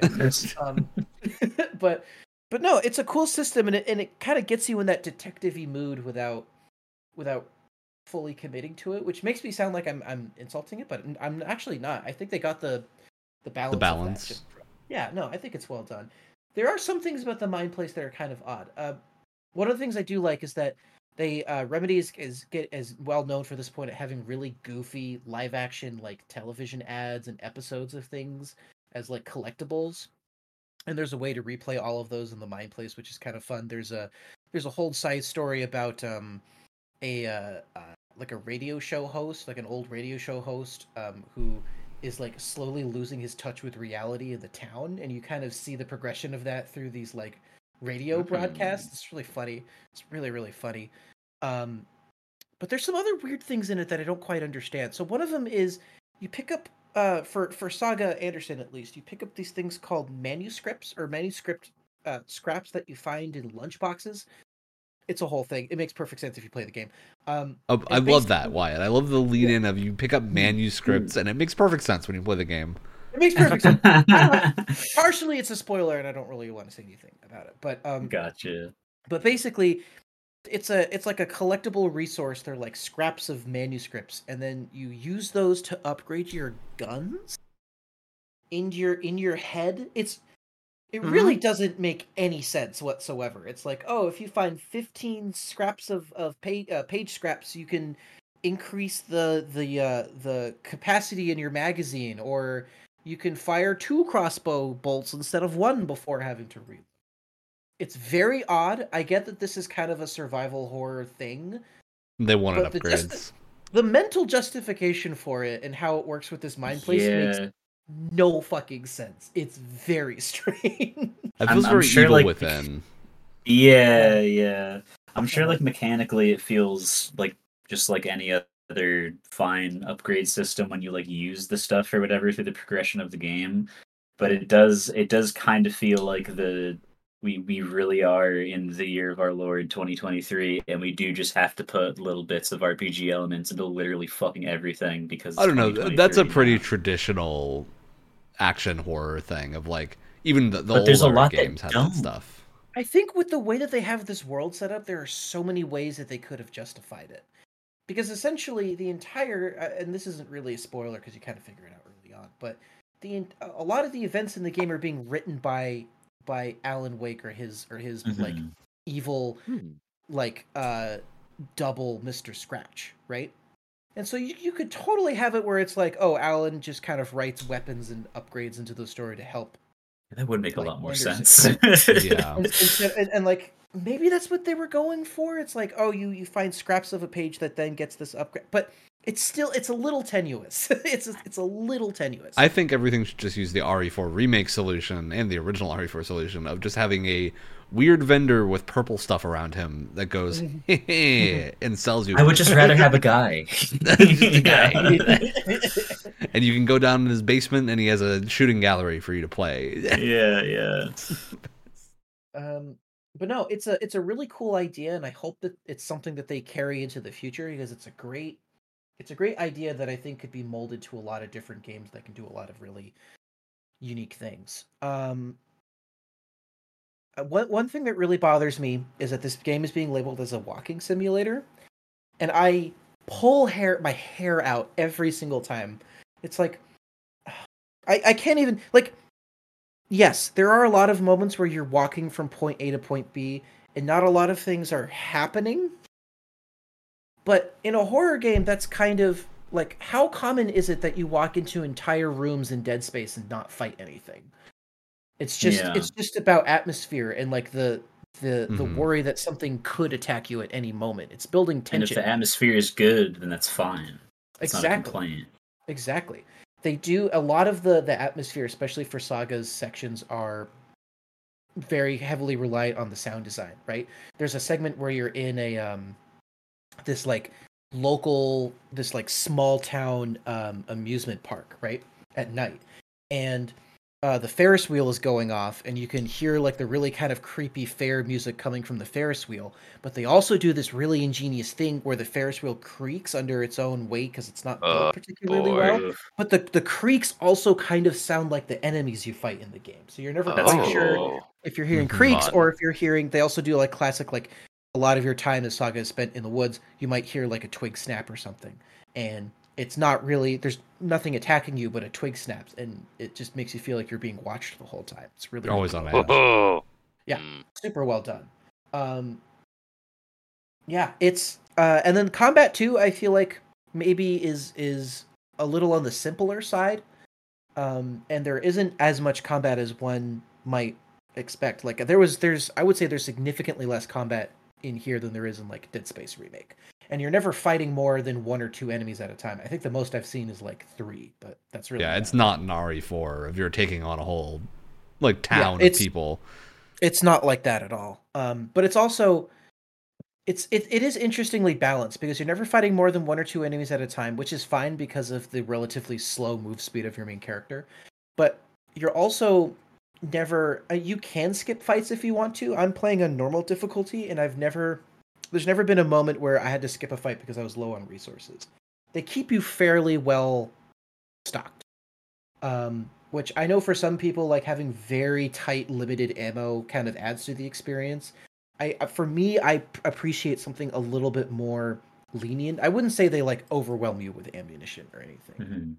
Mhm. Um, it feels like it feels like The Last of Us, where like you never completely run out of ammo, but it's like just in that in that sweet spot where like you still have to be really uh conservative with your with You your get the feeling of like using up resources, but you don't get the annoyance of exactly Yeah, yeah. having to actually Which is- restock. which for me is like that's the sweet spot that that I like Mhm. Yeah, it's You it's still get similar that feeling to without similar uh, to original Dead Space One and Silent Yeah. Hill Two in that regard. Yeah, I think most Resident Evil- Evil games aim for that same space. Mhm. Uh, yeah it's it's i would say it's pretty well uh, balanced in that area um the the mechanic of fighting enemies kind of remains the same from the first game uh they're shrouded in darkness and you have to use your flashlight to uh to like burn this like darkness shield that they have essentially and you have to reload that using batteries and stuff and then your weapons deal a lot more damage. Um it's still a compelling mechanic. It's it's uh, done a little bit differently here just because it's more survival horror-y than the first game. Because the first game you didn't even have a crosshair. You just your your crosshair was your flashlight and it was a cool idea. I found it kind of awkward but it was a neat idea. Here it's just you have a crosshair and your light your flashlight just follows your crosshair like that. Um personally i prefer this. Uh, let's see god again i like my brain is is going all over the place here um and then Alan's sections, the Alan Wake sections are super neat too, because that one is far leans way more into the atmosphere. There's even less combat, but the way they deal with enemies is super interesting. They uh, all of the enemies in the game are like shadows, right? And like they're even less definable than the enemies in Saga's uh, section. The cool thing is they'll like lay out a bunch of enemies in an area, but not all of them will attack you. They'll like say your name in a really creepy way and like walk up to you, but if you train your flashlight on them long enough, they just like disappear. And so you're not quite sure which ones are actually going to attack you and which ones That's are just going to walk up to you and disappear. It's really creepy. And again, they just like say your name or there's they'll say random lines of dialogue that may or may not mean something. It's really well done. They also his sections take place in like a really creepy, twisted, like uh, detective noir version of New York, and there's tons of graffiti everywhere. And uh, you're cool. you're writing down, and you're you're seeing all these bits of graffiti that like mean certain things, especially if you know the lore of the the first game. Super interesting. Um, and his I- I'm rambling by the way. I'm so sorry. Um, his version It's of the mind place his version of the mind place is super interesting because he has what's called a plot board. Um because his goal is i'm stuck in this dark place in this like evil place and the only way to escape it is by writing a story in which i escape it. And so as you're playing the game you're also writing the story at the same time.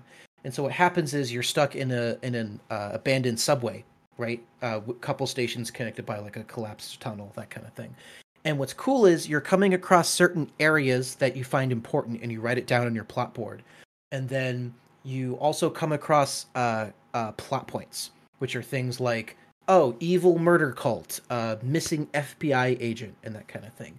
And the idea is that you're mixing and matching these scenes to different plot points so that you're basically rewriting the entire area around you that has different outcomes and different um, places you can go. So it's Super like, oh, cool. if I, it's super cool. So it's like, oh, if I do the murder cult plot point in this room, and if I do the missing FBI agent in this room, that'll allow me to access new areas and also figure out what's going on. It kind of uh, unravels the the larger story more. Super cool stuff. That is sick, yeah. And the the coolest bit of presentation that kind of ties all this stuff together is how they combine in-game footage with live action footage because all of the characters in the game look like they're actors and that's uh, look like they're voice actors and that's because they also filmed them in live action sequences which is Hmm. super interesting um so like during uh there, there's a whole thing that saga can do where she can profile a character to kind of try and learn more about their motivations and as they're talking it's flashing in and out of um of live action footage of these characters as they're talking to you Oh, It's- that's it's, sick. like, su- it's so so cool um and they use that really really well there's there's moments where there's a character that you're following that's uh like a detective who's heavily implied to be max payne for various reasons, but they they can't call him Max Payne. It's super super weird. Did they, Um, is his name Jax? No. It's even weirder. It's even weirder than that because in the first game, uh, or I guess in general, uh, Alex Wake became a popular writer because he wrote a series of detective novels about someone named Alex Casey. That was his like big break in the the writing world. Um, and then in the second game, Saga Anderson's cop partner is a cop also named Alex Casey, just out Ah. of nowhere, completely Hmm. random also his um his his appearance the uh the person they used for his appearance is sam lake who's the writer and director one of the leads at remedy um who was also his likeness was also used for max payne 1 yeah. and the voice actor the for alex casey is the same Hmm. voice actor as as max payne That's pretty cool. Does he do so the, the writer he does he does the face Okay. Yes. so good. There's a whole bit where you're you're stuck at a um at a late night talk show thing, and it's a whole live action episode of a talk show where Alan Wake comes in and they're interviewing him about this book that he didn't write. And he's like, "Oh, I'm sorry, there must have been some sort of mistake. I didn't write this book." And they're like, "Oh, haha, that's so funny." And then they just bring in they again, this is so crazy. They bring in Sam Lake, who is supposed to be portraying Alex Casey and also portrayed Max Payne. They bring in the actual actor who portrayed Alex Casey in the movie adaptation of the Alex Casey books, who's just Sam Lake. His name is actually Sam Lake in the game. It's the fuck? ah, it's it's insanity. It's it's it's absolute insanity. They're messing with you, Wyatt. They are. It's working. they are. Wild. um it's and just like weird cool stuff like that. It's why it's one of the only like plot driven stories that i've that i've seen in a while that is like kept me this interested because the plot is so cerebral and it throws you so many different uh curveballs. It's super super interesting because you basically have alan wake who's trying to write this story and try and give everyone good endings but you also have his alter ego mr scratch who's going into his pages and scratching out certain lines and rewriting them to make sure that like everyone dies essentially. Mr. you're- Scratch. yeah, because he because he scratches out pa- parts in the manuscripts and rewrites them. Just just just write out Mr. Scratch. No, you can't do that though It's because too here's easy. the thing. That's no, li- you're actually not. You're you're. That's a joke, but that's actually how it works. You can't just like if you're writing a story and you because the whole thing is like artists and their work is brought to life by this dark place, and so the dark place tries to twist their art into a way that like um. See, I, I sound fucking insane right now. I sound like I sound like Charlie Day. you the- need the with board like- behind you. Yeah. I know, Yeah, I yeah, know. yeah. It's it's it's really like I'm not trying to be condescending. It's really hard to explain. like, Oh, I, I I, believe you. I believe you. this game sounds this game sounds like a fever dream while tripping. It's so You're funny because like, selling it to me. yeah. Everything you're saying is making me more interested. I just want- yeah, because like it's like when you're when, when I'm playing the, it's so funny. I'm playing the game, everything makes perfect sense. As soon as I leave and think about it for more than two seconds, I'm like, yeah, yeah. this sounds insane. It's one of those. but it's it's really well done because the game has an internal logic that it Mhm. carries out throughout the entire game.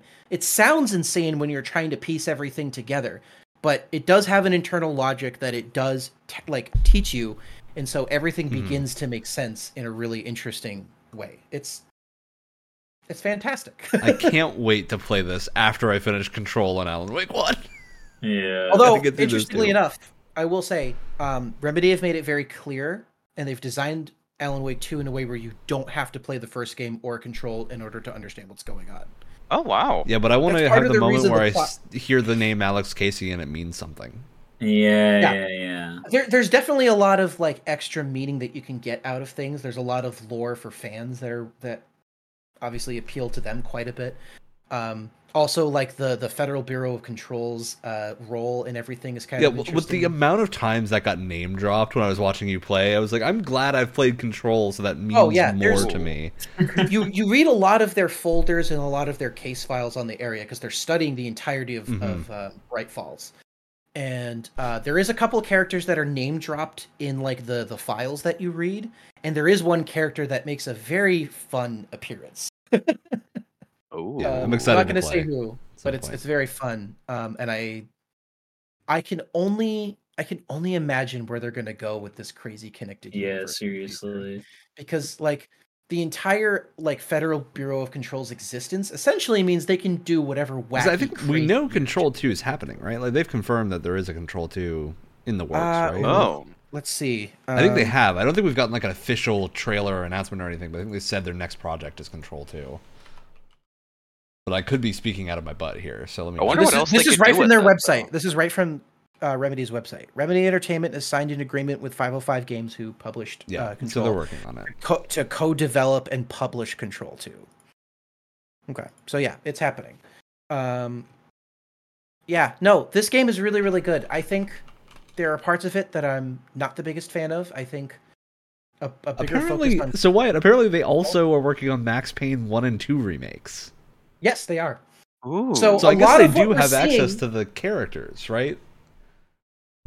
At least in some degree, because it is in Yes. co-development with Rockstar, so it is. Well, that's the thing, Rockstar holds yeah. the IP, but Which is maybe why they can't connect out. yeah, like, they might not be able to use it in their their own game. Universe, but maybe they don't but- want to do it yet. Maybe they, they maybe they're like, oh, Alex Casey. See, they- they- they- Payne. But see, like they hint at it so much. They like tease you with it because in a lot of Alan Wake sections, you're you're going around to to uh events where it's Alex Casey's inner monologue on this on this case that he's Mhm. following up on, and it's literally just monologues from Max Payne, like cut monologues essentially. He's like Max Payne. He even has like the same like like leather jacket and like the tie and everything. Like it looks just like him. He's just not. He's ah. You- I legitimately think your brain might be exploding. like with excitement in a what good this way. seems like. The more that this goes on, yeah yeah, it's, it's super fascinating. it's super great i i again i think in terms of like game of the year talk because there's so many contenders for game of the year this year Yeah, it's such a. i think i think for me this one isn't quite there again i i think i think there are times where it is very slow to a point where where it's like okay something can happen now um, not to a point where I think it really like takes away from the game too much. I wouldn't call it a walking simulator, as some people have called it, which is a completely ridiculous thing to say. But sometimes, sometimes it goes on for like a like a just a It's more of a slow burn. long. It's a definitely a slow burn, and that might just be my ADHD brain talking.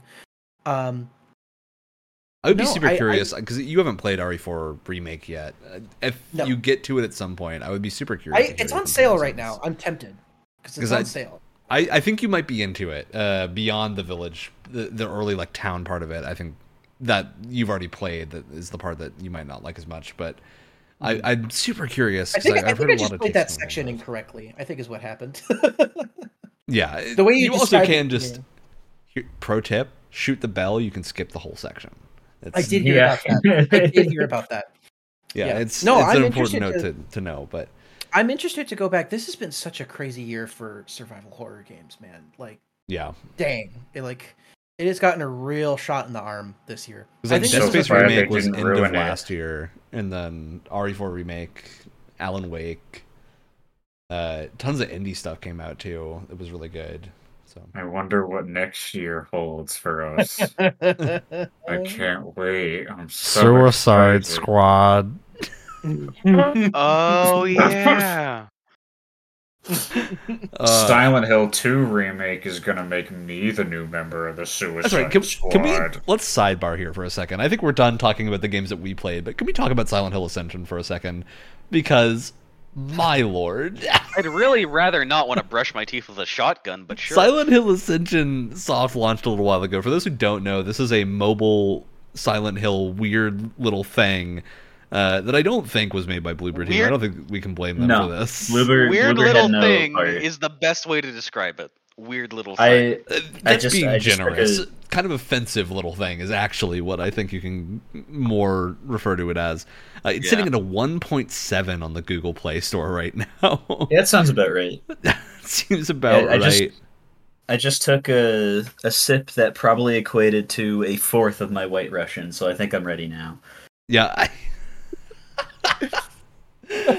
Just the thing that I've heard about this is it was meant to be like a everyone watches and gets to make like community driven decisions, which of course is not going to mm-hmm. work in a free to play game because that means people are going to just make the funniest decisions possible every time as happens No, yeah. or the safest decisions and then you have because they have an ability to like buy the right decision or something if you want to What? you can pay money Oh. to get to like force the decision that you want to make happen you can force the bad things to happen so there were apparently people that were just like buying all the bad decisions Yeah. and making people play those and i was like this is the f- simultaneously super funny and what a dystopian thing to do It's it's so dystopian, dude. Because on paper, this sounds like something that could could be interesting. Maybe not could work, but could be interesting. because we have these funny little things called ARGs that have been around for the last twenty years. That are some of the most like interesting stories that have happened on the internet. Like the you guys have entirety, phones, right? Shut up.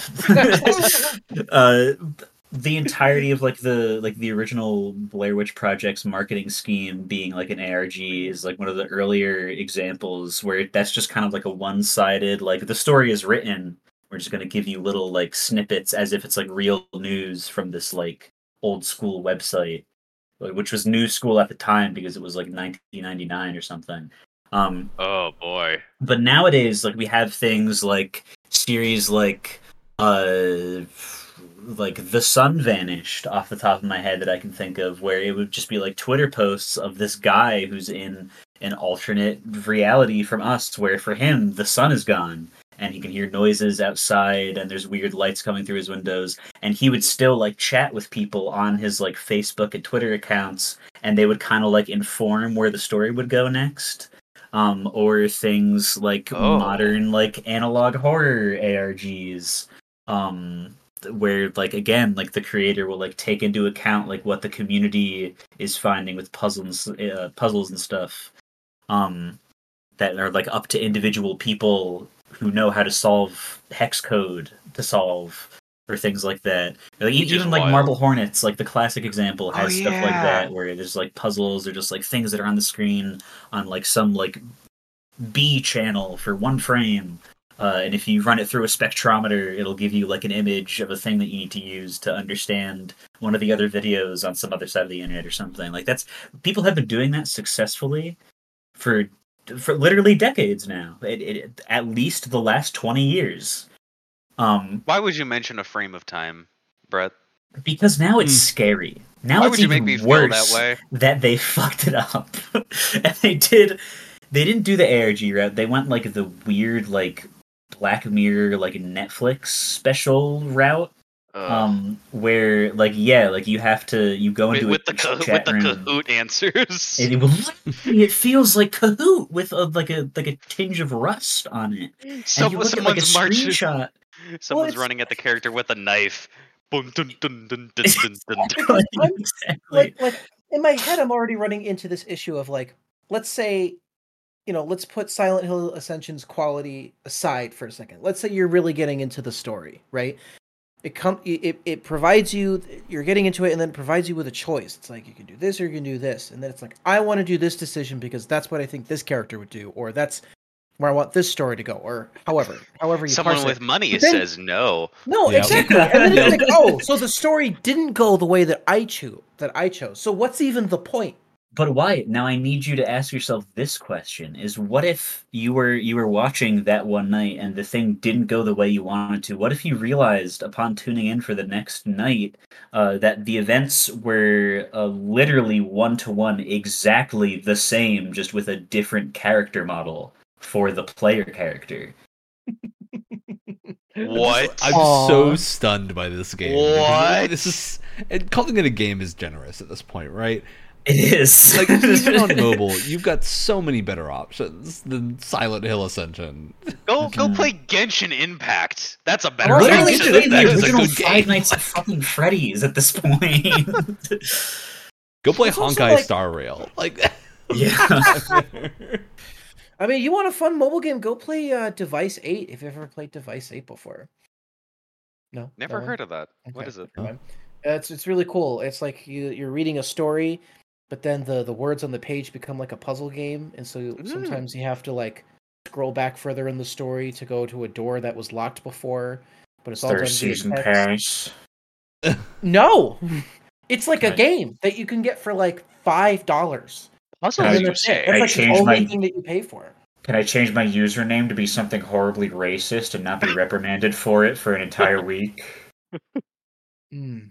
We're definitely going No. to reprimand you for that. Yeah, it's not. Yeah, I, that that's another thing is that uh, I don't think they realized that people would actually play it because people have been saying horrible things my in God, the chat because right. the chat is just open to anything, and the chat You will said some of censor things like Kojima and scam, but it will not censor things like the N word. So people just for the first few nights that it was a thing were abusing it horribly, as you would imagine that the internet does, Oh and then they finally God. decided that that was a problem. So what you're saying is they have their priorities straight. I, sure. of of oh, absolutely. um, but now now there are sensors in place, uh, but only for chat items and not for people's usernames. So now people are just naming themselves offensive things, and that's what's Yeah. going Wait, through. God, Wait, of course. hold up. I have breaking news. Oh, One no. of the developers of this game is Bad Robot Productions. Yes, What's what? that? yes, That's J.J. Abrams' production company. yes. No, What are they Yeah. no, what? Is this going to be like a surprise, like Cloverfield it's movie? exactly, exactly What? Wait, wait. Is that what's is that what's happening here? I I I don't know. Where? this it's it's such a disaster i don't like i don't know i don't know how any of this could go past like any any marketing of any company on the planet and like just be given the green light it's just so so strange Wait, Guys- wait. This guys, is we also found a developed try not to laugh challenge Interactive? game. Wait a minute. Wait a minute. What? But they make like good multiplayer horror games. What the? What are they doing here?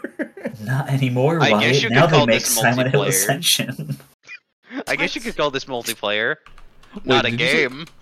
Is it, did you say Saber Interactive? Is that behavior the guys Behavior? who did the, the the guys who do uh, Dead by Daylight. No. Look, no, they can't make something this bad. who should be trusted with a silent hill game Oh my god! Oh man. Do you guys remember the uh, the the Silent Hill Diablo clone on the PSP? This is why you should give Silent Hill to Western devs to, to develop. You, you, Brett, you keep saying words that make me question what timeline we're in. well, I'm sorry for bringing you into this one, but they're real, and they can hurt you. and they very much can hurt you. I I, I don't know. That's, I don't that's know. I Crazy. I don't know how much it's weird because like I don't know how much of a hand Konami themselves had in dealing with this. Uh because I don't think either I mean, you can buy the right. You can you can buy options. So I'm assuming a heavy one. but that's that's the thing is that you can you can like the the Metal Gear Solid re-releases were just released as them and you could buy them individually and people who want to run them at 90,000 frames a second don't know how a fucking PS1 game works. Uh, so most of the complaints die. come from that. Do they at Um, least? I remember this was the thing. Do they at least have the NTSC version as well as the PAL version for the? Yeah, yeah. It it changes. They have uh NTSC PAL and Japanese versions that I think Okay. like I think they all run it at 60 even. Um but like that that's the thing it's it's weird because now it seems like they're on their ascension back to Whoa. I'm sorry for saying that as you Oh. were drinking wine I didn't uh, where where they're trying to get back into grog. like it's they're trying to get back into like positive view in in the public you know um but, so i i don't know it feels like this just slipped by Wasn't without the them way. realizing yeah that this is just a horrible horrible decision and as a result it really uh, has made me not excited for the future of the franchise at all and has made me very very very uh, doomer about it and uh, I'm not excited for what this next year is going to bring for Silent hey, Brett, Hill. Did didn't you know that the people that are playing the game right now, it's not they're not getting the best version, right? Because they're going to edit these uh, live streams in the app into actual episodes that everyone else can watch. And then we can watch it without all of the obnoxious Twitch chat and stream. And and by stuff. by watch you mean completely forget about and not Completely watch forget about. I will happily watch the six-hour YouTube retrospective in a year. yeah, true. The retrospect, yeah. like here's the thing if you want to play like a, a horror movie that you interact with as well just just go play Go play uh, Until Dawn, The Until Tory, Dawn, yeah. Dark Pictures, any of those games. May- Maybe not the last few dark pictures. may, maybe don't play dark pictures. Play the quarry. Play uh you know play play until dawn. But yeah wow. Um because i was i was hearing you guys talking about it. You guys had posted a screenshot of the ui in in our uh, on our discord. The good news and is, like, and I was like wow not, this and I was like, wow, is this- it's not the fisheye lens, I was, and that's like, the only good news. I was like, wow, this looks like trash. But then s- s- hearing you, You, got a, guys you have a problem describe, with fish eyes, Alex? Is that you got an issue then- with this? Not hearing, at all. Not with that. hearing you guys describe this whole thing to me, I'm like, oh wow, this is like way worse than I was expecting. It's literally the worst. Wow. Like, i- im- imagine Is this mind-boggling? you you have like three releases in a row that will be considered for like the rest of time by people with brains that don't only play Fortnite and FIFA as like transcending the medium of video games and becoming straight up like just art fully.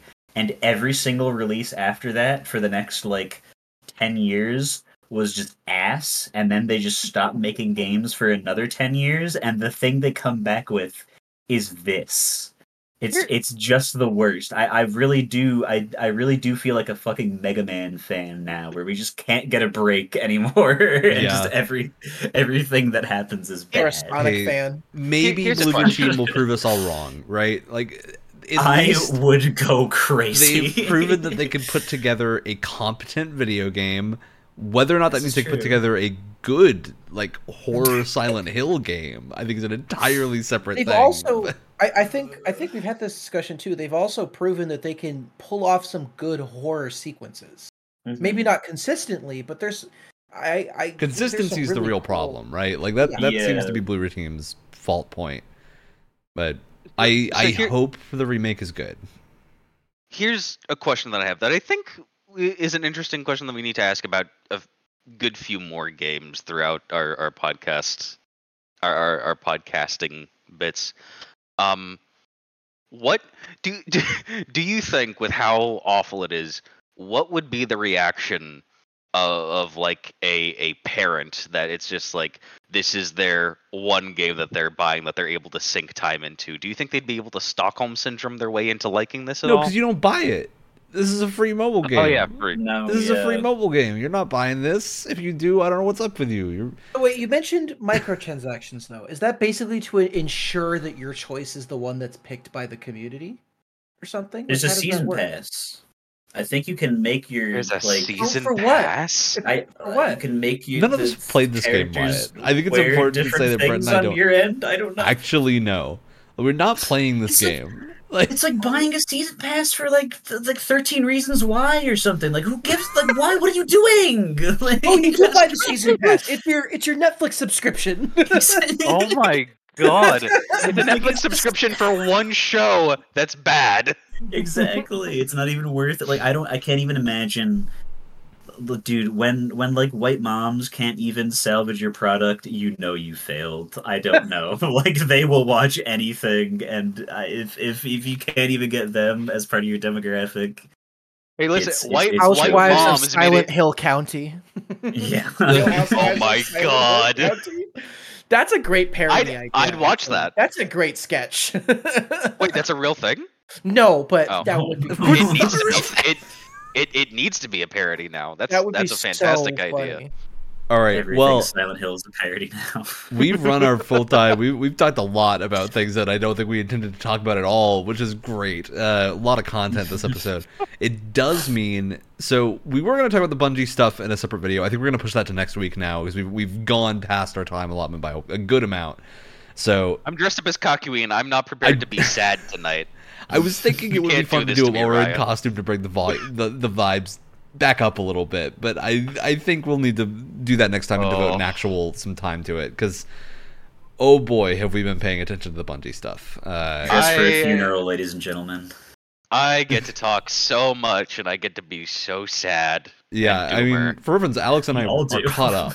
Like we're caught up with Destiny and c- very often in the past have raided together. We haven't really done it in the last couple months, but We yeah, their teammates have not have been busy with yeah, other we, games because getting this a raid is team such a good year for a hard games. time, but because it's a really good year for games. Uh, but yeah, we'll we'll talk about it and have some chats and you know maybe have a funeral toast. hmm I feel like I- you you have the annual uh pass for I believe um oh my god, the final shape. Yeah, I I've already got Yeah. it because I, I have a friend who works there that we traded. I hope I you're gave prepared him. to wait.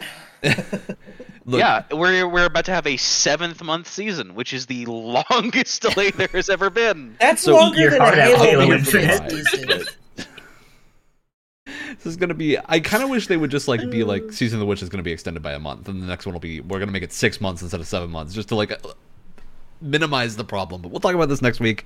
Uh, Yeah. We have a lot to get into here. Um, our Game Pass Games Club for the games we uh, talked about in October, which is Oblivion, Morrowind, uh, and I don't remember what the other two are. Uh, someone else. Oblivion, Battlefield Morrowind, 2042. Battlefield and which which we still need to play together for a Yeah. session, Yes. and Lies of P, I believe. You right? guys are Those welcome. I feel like that's going to be a good. are- I think next week will be a combo episode of us playing Battlefield 2042 and talking about Destiny. I think that's going to be the perfect combination. Of, Oh my Saltiest God. episode Salty. physically possible. Oh my god. I think you all have created a perfect storm here. Um, so we're going to go ahead and do welcome. that for next week. You're welcome. Uh, Wow. that's the upcoming stuff. Heinous. We've got lots of fun things spinning. Um, Spider-Man 2 Games Club will be on the docket for as soon as I'm able to finish it, which will likely be this week or something. So uh, it'll be coming up into this month or something. Maybe a, a nice Thanksgiving special for everyone will be our Spider-Man takes. Uh, and then hopefully we can get back on the train of continuing the Arkham series thing we were trying to do this year, but then every good game ever came out in the same year. We didn't have time. So I, I, kept, I kept meaning to ask you about that. no, what literally has happened is that all of us were just like we're, we want to play the new games, and so there was no way to fit them in the time. But uh, Well, yeah, and also originally the series was supposed to lead up to Suicide Squad, which has been kind of delayed. delayed indefinitely. So- you guys Oh, have time. It's Definitely. Not indefinitely, but well, you don't know. We'll see when the Suicide Squad comes out.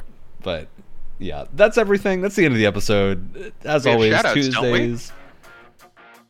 Alex, good save.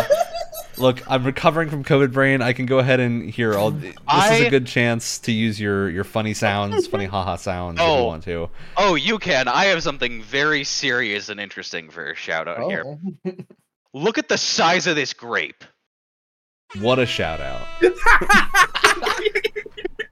this, What? This is huge. Look, I, it, uh. it will take three bites to eat this. That is Yeah. a thumb-sized grape. It is a thumb-sized grape. Also, because I'm in Kakyoin, I'm gonna do some heinous shit with food right now. This is a nightmare. This Yeah. This is the scariest thing that's happened the entire episode, and we've been I'm- talking about Bungie and Right. Silent Hill Ascension. I, I'm doing the I'm doing the cherry looking thing, but with grapes because I'm allergic to cherry. I don't think they know No, what I the cherry looking thing is. Alex. Let's move on. Who's next? Who's next? Who's next? I'll go to end this nightmare. I'll go. Um, shout out to a lovely little Halo Infinite session that I had with Brett a couple days ago. Hmm. We he had fun. He had Why? fun Wow. playing the video game. Why? wouldn't you know that I couldn't think of anything else, so I was going to shout out the same thing. I uh, Uh, do- the game is acceptable now. uh, Halo it- it- Infinite starts shaping up. Bungie is collapsing. It's Another yes, finger on the monkey's Exactly. paw rolls in. I saw that post too. Yep. It it is really weird, but I they don't have whatever uh they don't have true purple and orange yet. Um, so uh, one of us won't be. I will still happy, continue to be upset unfortunately. about Excuse that me. until They do have a purple and orange armor coating. And It like looks a lot of really gray. You have to buy the battle It's like pass. yeah. You know, I it's called it's called pumpkin spice. It's it's No. it looks pretty good. No. It looks pretty good. you can also drink it in latte form. Boy, don't I know. I can imagine. Mm, It's But no, the it's fall season. they have a good version of infection. You know, I think there's a lot of game modes now. Um, they're There's they maps in the reduce game. the the maps are. I I mean, I've always been a, a fan of the maps, but um, No, I'm saying there are have- maps now. That's fair. That's fair. They've also rede- reduced their seasons down to four months, which I feel like is a pretty good place to be in for hmm you know season length. Um, Yeah. Until you they've have to also- delay. yeah, Inevitably. they've also No, no, that's Bungie. That's Bungie. That's not um, um, often confused. Um, they also have ch- they also have changed the way that their seasons work now. So there's only 50 tiers, and in every single tier, there's tier there's actually stuff that you want to get. So they've removed a lot of the junk. As They've opposed to a lot like, oh, here's a little bit of currency. Yeah, they've removed a, currency well. thing. Well, actually, the currency is kind of nice because they give you just enough of their in-game currency in a season in order to buy the next season for free. Oh yes, And they do the the deep rock thing. Yeah. So Oh, that's so buy, nice. So you only That's have also to buy into that is one the season. Fortnite thing. Like that, that came that originated with Fortnite. Yeah. Just to make sure you're all crediting the right game, that's a fork knife. I know, but Give not all Fortnite games the credit it. it deserves. But here, but here's the thing, though, Ryan. Here's the thing. The one, the one up that Halo Infinite has is that because the seasons don't go away once you buy them. Once you buy it, even if the Oh. season's over, I'm a big you, fan of that. you can still get every single season for free after that because it never goes away, which is really nice. Um, they've also and and the math has been done. The sh- the seasons are shorter, so there's less grind and there's more actual stuff that you're getting out of it. Nice. So it's like half Yeah, the there you go. time and like more content, more like unlocks, which is great. Um, I think they have a really good version of Infection, and they're just they're just releasing content at a good steady pace. They've also a recent recently announced that they're going to be completely reworking networking. They're gonna like we're just gonna we're just gonna gut the entire fucking thing and start from the from the Thank bottom. and just- yeah.